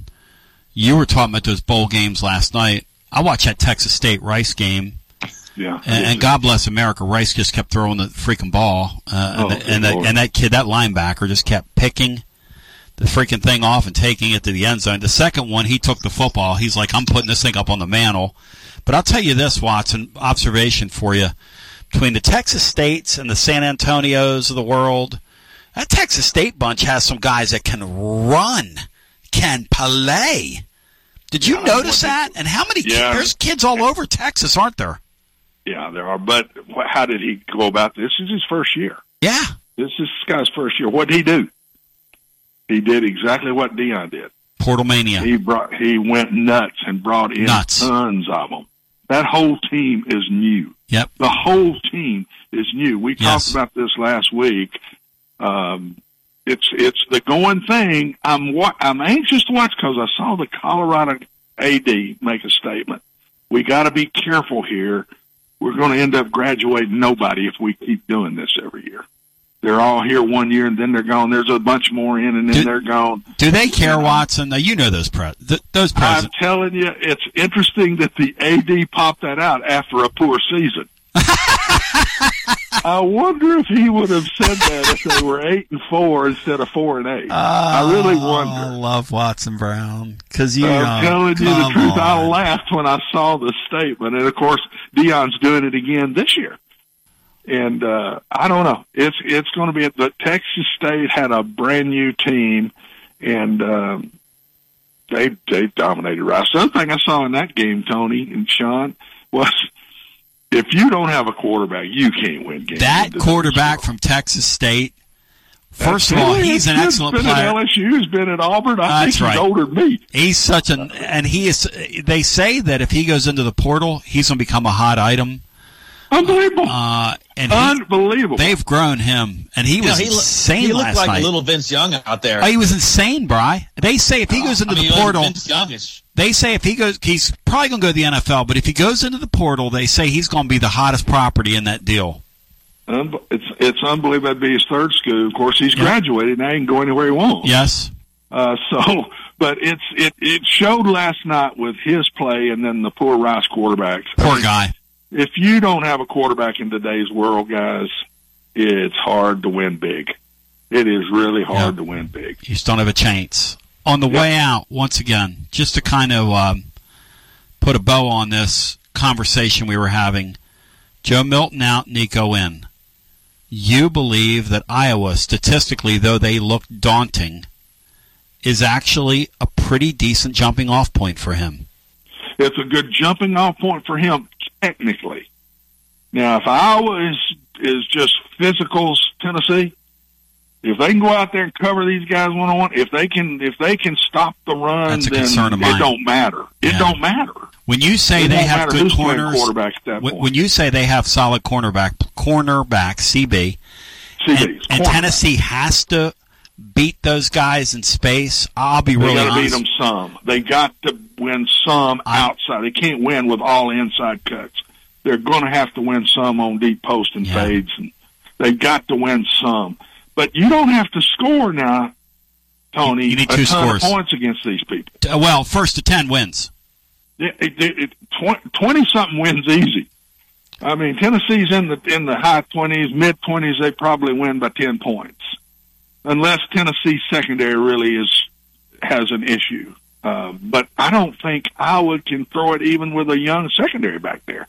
I just I hadn't seen them all year do it, so I don't think Nico has to have a forty point game Yes. to win the game. I don't think that. No. I don't know if he's capable of that yet but I don't think he has to do that with this Iowa style that they play. That's what I keep going back to. I think it's a good match for Nico to, when they play. Tennessee's young secondary, because I watch NBA games with my son, and he'll go, Dad, that guy right there just made $100,000 tonight getting cardio. he goes, and that's good work. You can run up and down the floor and never touch a ball and just get some cardio. That's what Iowa's receivers do. That must be a that must be a thankless task to be a wide receiver at Iowa and just sit there and run up and down the field getting cardio all day, Watson. No, and they look like they have decent receivers. They just they just don't throw it to them. No, they don't care. They they don't even pretend to care, which is kind no, of they don't. fun No, for they, me. They're going to play to their defense. Yeah. And I can't wait to watch him after this game to see he see who the coach brings in as his offensive coordinator because I'm not sure the fans are going to keep putting up with it. He may have to change his style, and this next move here he makes, he may have to change his style. Well, I we're can't gonna- wait to see. We're going to see how much of a political animal he is. That's exactly right. If he sticks to truly what he believes, and he's won a bunch of games doing what he's doing, bunch of games. So more power to him. But I'm going to watch him close. After his son was involved in this, Oh boy, he kind of had to let him go. And I mean, good gracious, it's been tough. So I'm anxious to see where he goes from here. it's a great profession when you got to walk your son in and fire your own son. That's a. Oh, good lord. But hey, they double dipped on salary. You know, it's. Uh, I bet that was a fun time for the Iowa Iowa nation. Hey Watson, thanks, man. It's it's a real honor and a pleasure to uh, spend time with you. Oh, I love it every week. Thanks, guys. Thank you, brother. The great Watson Brown, one more time, who appears on the TLD Logistics hotline online at tldlogistics.com. Sean, now the question is Does Tennessee have receivers to take advantage of those matchups on the outside as Watson laid it out there? Because he said you're going to have to beat those guys in order to uh, in order to really take pressure off Nico. Can they do it, Sean? I think they can. I, I don't think you're gonna. I, I think it's going to be less one-on-one wins and more of wide open guys. I mean, uh, even though they're the same height ish, I think Nico's probably six six plus. Uh, Joe Joe seemed to play shorter than he was. What I mean by that is he did not seem to take advantage of his height to see the field. And uh, if you go back and uh, look at um, if you go back and look at uh, high school, obviously Nico's so much taller than everybody in high school. But even when he played in the limited time here, he can see the air, he can see the field a lot better. And I think you're instead of having Nimrod beating one of their DBs, I think you're going to have uh, the Josh uh, uh, offense of the uh, previous two years where they're going to be mismatches. I mean, I was obviously going to sell out on the run. Um, they're obviously going to try to uh, do that, and I think if they can get some, if we can get some tempo, I think you're going to have uh, even that very good uh, defense. I think they're going to be put in some compromised positions to make decisions on um, on who to guard, and I think that bodes well for us. 865 200 5402. As Watson Brown exits, we come back, we get to you. It is wall to wall y'all after this. This is Trip Stoltz with Columbia Ace Hardware. I love listening to 101.7 WKOM FM, Columbia, Tennessee. Celebrate you with a new vehicle from Chrysler Dodge Jeep Ram of Columbia. We have a huge selection of new vehicles waiting for you. We're talking cars, trucks, and SUVs. And if you're in the business of selling your vehicle, we've got you covered. We'll buy from you even if you don't buy from us. At Chrysler Dodge Jeep Ram of Columbia, we're locally owned and operated and proud to serve our community as the largest CDJR dealership in Tennessee. Find your new ride today when you visit Chrysler Dodge Jeep Ram of Columbia. Hi, it's Terry from Tillis Jewelry, your festive gift destination this Christmas. Unwrap the magic with our natural diamond earrings starting at an incredible $99. Yes, you heard it right, $99. Picture the joy of discovering these stunning gems in your stocking. But there's more. Explore our brand new diamond pendants and dazzling stack rings at fantastic prices. Make this season unforgettable with Tillis Jewelry. Come see us on the Columbia Square where the gift is wrapped with elegance. Tillis Jewelry, making your Christmas sparkle brighter. Happy holidays. Do you suffer from knee pain? Is it painful to walk or perform your day to day activities? If so, we have great news at the Dr. Gill Center. We can relieve your knee pain fast and easy with no downtime and no surgery. The FDA has approved a new non surgical treatment for knee pain, and it's covered by most major insurance, including Medicare. This treatment has helped millions of people across the nation. Call today to see if you qualify for a free consultation and get back to a pain free life. 615 551 9224. Brown's Body Shop has two locations to provide your vehicles with high quality body and frame repairs, the best paint jobs, and custom body fabrications. Brown's Body Shop has been successful for more than 50 years because of their highly trained personnel, competitive prices, superior customer care, and timely service. Don't put off body repairs or that custom paint job at Fenders. Go to Brown's Body Shop today, 1505 Nashville Highway in Columbia, to 129 Alpha Drive in Franklin. Looking for convenience? Try Quick Mart convenience stores, conveniently located all across Maury County, southern Middle Tennessee, and North Alabama. Whether stopping in on your way to work for coffee and a biscuit, taking a plate lunch to go, or grabbing something cold to drink after a long hot day at work, there's always one nearby. Quick Mart convenience stores, conveniently located all across southern Middle Tennessee and North Alabama. Proudly serving Shell gasoline. Hey, this is Derek Ransom with 10 Pin Alley, voted number one family entertainment center in Maury County. We offer 32 bowling lanes, giant arcade, laser tag, bumper cars, and a full cafe and bar menu. We also specialize in group events, kids and adult birthday parties, company parties, sports team parties, and holiday parties. We're located at 322 East James Campbell Boulevard in Columbia. Call us today at 931 381 Bowl or visit us at 10pin.com. 10 Pin Alley, it's where the good times roll. This is Mark Curry at the Trailer Store. We are a local family owned business. Every day I work with my wife Susie, my mother Becky, and my son Justin. We offer a full line of lawnmower trailers, utility trailers, stock trailers, and a full line of trailer parts. We also offer service. Come see us at 1021 New Lewisburg Highway. Call us at 931 381 2795. That's 931 381 2795. Hey, this is Trip Stoltz, owner and manager of Columbia Ace Hardware. Football season is here, and that means tailgating starts now. Come see us at 112 East James Campbell Boulevard and let us help you get your backyard game ready. We are open Monday through Friday from 7 to 7 and on Saturday from 8 to 4. Go Vols! Is the place with the helpful hardware, folks. I am Jack Blackstone. And I'm Emery Blackstone. Together, we are Greenway Tech Repair. Tired of slow computers, cracked phone screens, and fancy home electronics you don't know how to use? We can help. We provide local on site services as well as remote troubleshooting for any job, no matter how large or small, from computers and laptops to mobile devices and home electronics. We Blackstone brothers are eager to serve our community. Find us on Facebook at Greenway Tech Repair or by phone at 931 388 2691. That's on Facebook at Greenway Tech Repair or by phone at 931 388 2691. Hey, this is Seth Moss at Tennessee Valley Equipment, a premier FAE PrimeTech, Bandit, and Surex dealer. We are your dealer for all of your land clearing and forestry mulching needs. We sell equipment, provide repair service and parts along with a rental fleet of mulching equipment. We also offer mulching teeth, blades, and sharpening. Our number one priority is getting you up and running as quickly and affordable as possible. Tennessee Valley is located at 300 Santa Fe Pike in wonderful Columbia, Tennessee. Stop by or give us a call today at 931 981 9812.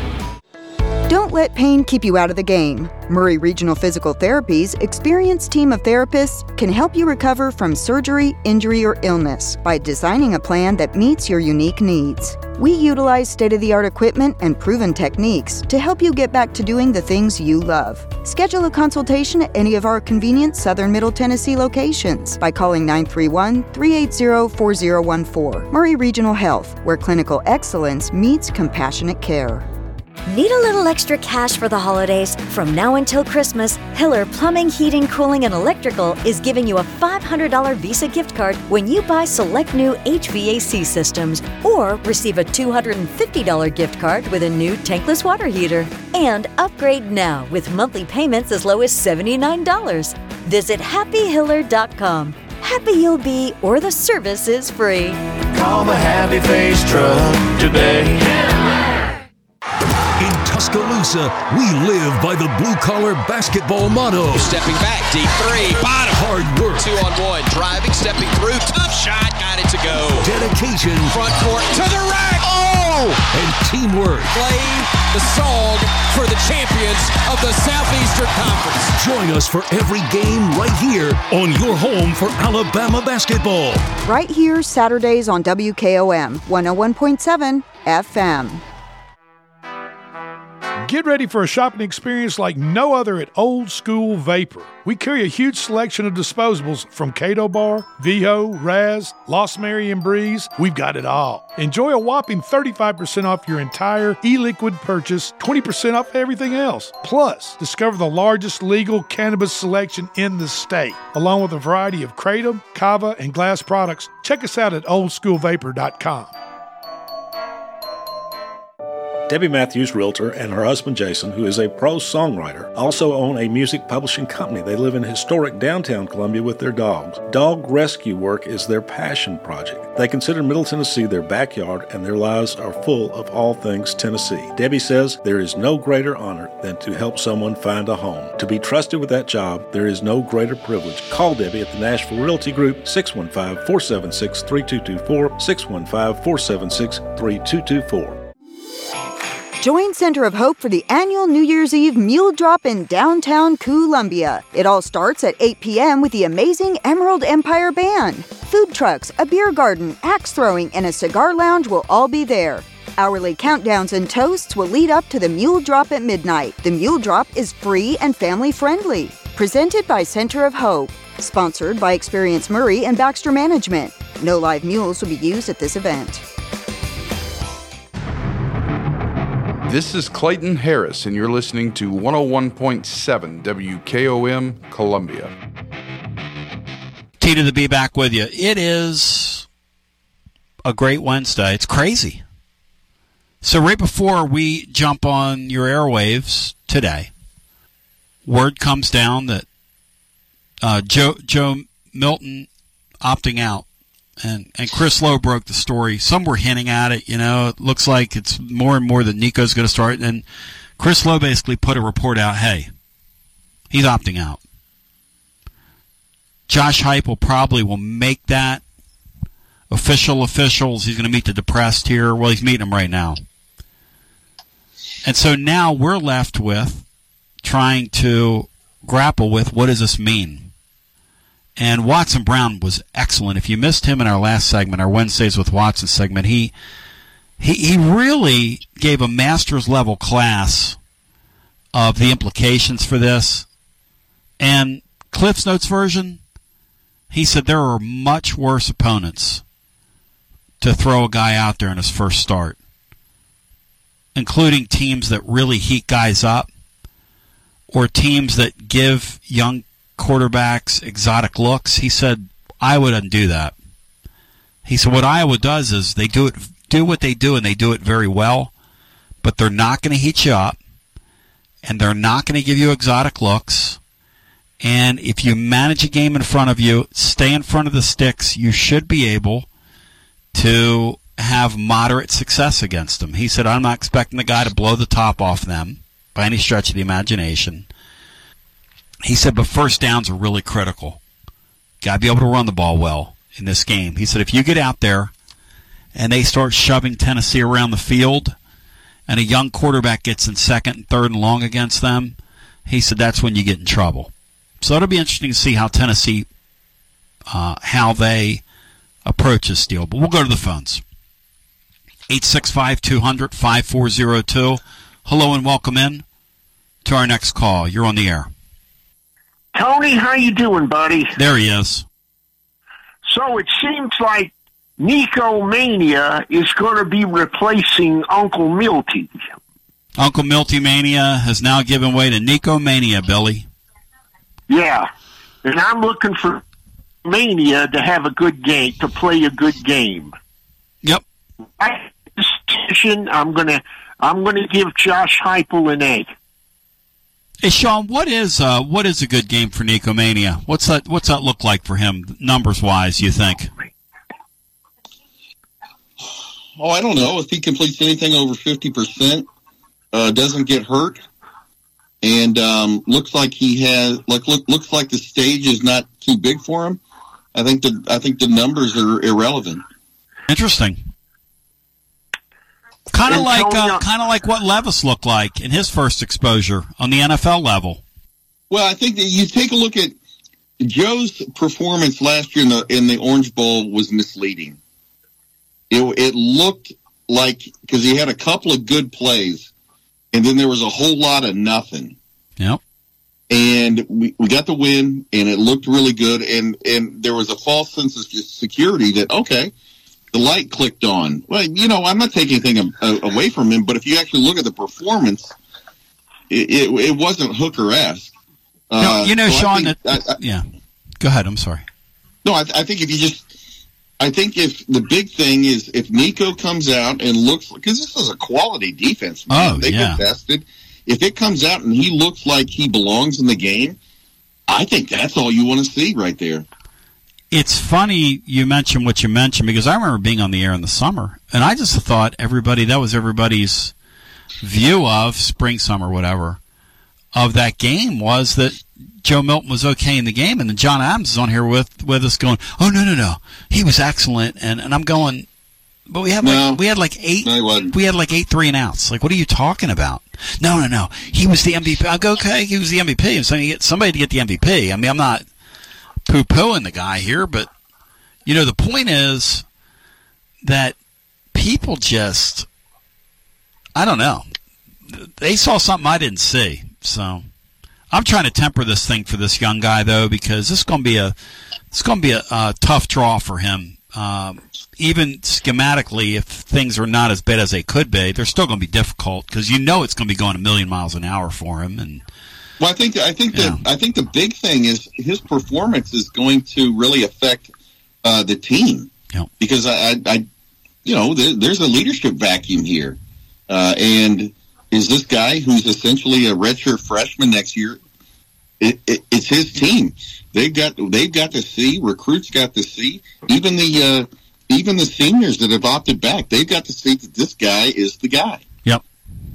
Yep. Uh, because they're, you know uh, the the Cooper Mays, some of these other guys. I don't know that they're instant NFL starters, but they've all they're all coming back in part because they think this kid is is got the goods. anything else for us, Billy? Which you're you off? You're having a great Uh, yeah, call, buddy. yeah. I, I'll, I'll tell you, uh, the Titans, Seattle didn't have to win that game. I, I didn't. I I didn't watch a minute of it. Did you, Bry? Did you watch any of the Titan game Sunday? Uh, I went not and a sat whole in the lot, park. no. and I, I I went and sat in the park and played music. Hey, Bill, uh, And Titus, you're Bill um, Billy, uh, Ursula Andress or Linda Evans? Uh, Ursula Andress.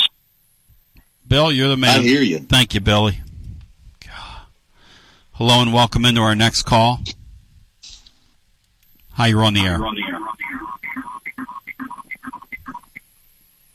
Today, yeah, yeah, yeah, yeah. You are the luckiest, luckiest, luckiest man, man, man, alive, alive, alive, alive. Hello and welcome into our to next wish you call. a happy New Year, and Merry Christmas, though, man. I hope you know everything was going well. Right Come on. on, man. You can't get on me about that. Right on. All right, buddy. Uh, how you been? Pretty good.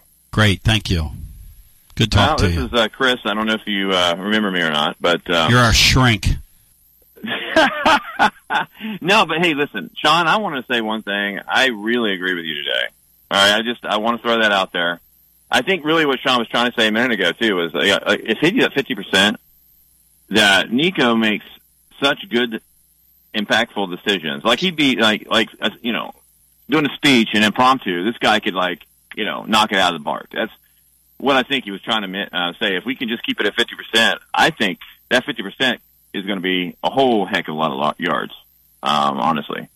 But you know what I'm getting at, and what I want to say, what excites me is when I was at Tennessee back a long time ago. Manning was coming up, and we all know what happened after that, right? I mean, we got excited. Everybody got excited. We got all these great players come in. People got to see, oh my God, Manning's going to be there, you know. And then next thing you know, the excitement it, it just went and, and caught on again, and next and then boom, we were. Just, I mean, we went to every bowl game, we went to everything. And by the way, when you guys were talking bowl games, I haven't wasn't able to call in, but I went to a lot of those too. And and one of my funny experiences was when I was at the Citrus Bowl, and I knocked it down. Uh, our our uh, was it the uh, tuba guy? Um, pretty much knocked the tuba out of his mouth. But anyway, that's another whole story.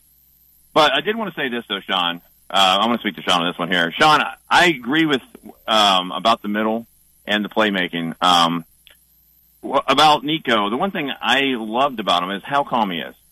He he. You think that the play might not be there, but he understands it so well. Like for for instance, um, when we were playing UConn, and he was going down, and we, and we were going, and uh, we're going to hit that tight end over the middle, right? But but the but the actual linebacker didn't he didn't bite on the initial uh, fake, and he saw that. He's like, oh my god! So what does he do? Impromptus, acts like he's going to run it, and then steps back and then throws it over his head. Those are the things that you know I'm getting excited about because man, when I was watching that North Dakota game against Montana, and the guy runs around, and I think it was second and three or second and four or something like that. And instead of actually just taking the time to realize what was happening and just run it, you know, get the first down, he overthrows it, and then they end up having to kick it. So that's what I'm excited about is how calm and collective he is. And I think with him understanding the plays, I'm I'm looking for one heck of a year, man. And then and then I think we're just going to bring in all these people, and baby is back in Rocky Top again. That's what I'm thinking. Thank you, brother. Good talking to you. Our resident shrink, Sean. Uh, he talks about the um, cerebral side of Nico. Well, I don't, I, I don't, I don't know the kid, but uh, from what I see, the kid has an innate awareness of seemingly everything on the field at the time. It, it he doesn't seem hurried, uh, but he seems quick. Yep. Um, he doesn't seem panicked, uh, but he seems to have a sense of urgency, and um, I really like him. The thing that I don't know that Hendon Hooker was a great college quarterback, but I think he was a great college quarterback in this system. I don't know if Hendon would have been great at Michigan. I don't know if he would have been great somewhere else, but he was here. And um, I think that uh, Nico has a lot of the same things that Hendon have, but I think he's I think he has them even more. Um, uh, he's incredibly accurate with the ball. If you go back and look at um, his uh, high school highlights, he just has an just uncanny ability to just put the ball an inch over the DB's hands. I, I don't know how he does it, but he just does. Um, he has a unique ability to uh, just have touch or velocity when he needs it. I don't know how you teach that. I don't know how you coach it. I think he just has it. Another thing he has is he just has incredible feet. I think that is part to do. I don't know if he ever played soccer, but he obviously was a very good volleyball player. And volleyball is a lot with your feet, setting your body in the right place, uh, getting to the right spot, and timing. And uh, I think he is really going to explode in this offense because it's just set up for somebody with his abilities. And our Nico celebration is going to continue to the radio listener. I love you. I hope you have a great day. We're going to continue the conversation and continue to break it down scientifically at tclub.team where we are right now and where TLD Logistics Overdrive Overtime is celebrated. In the meantime, pace. And- this is Big Lou Maddox, and you're listening to the best radio in southern Middle Tennessee. WKOM 101.7 FM, Columbia.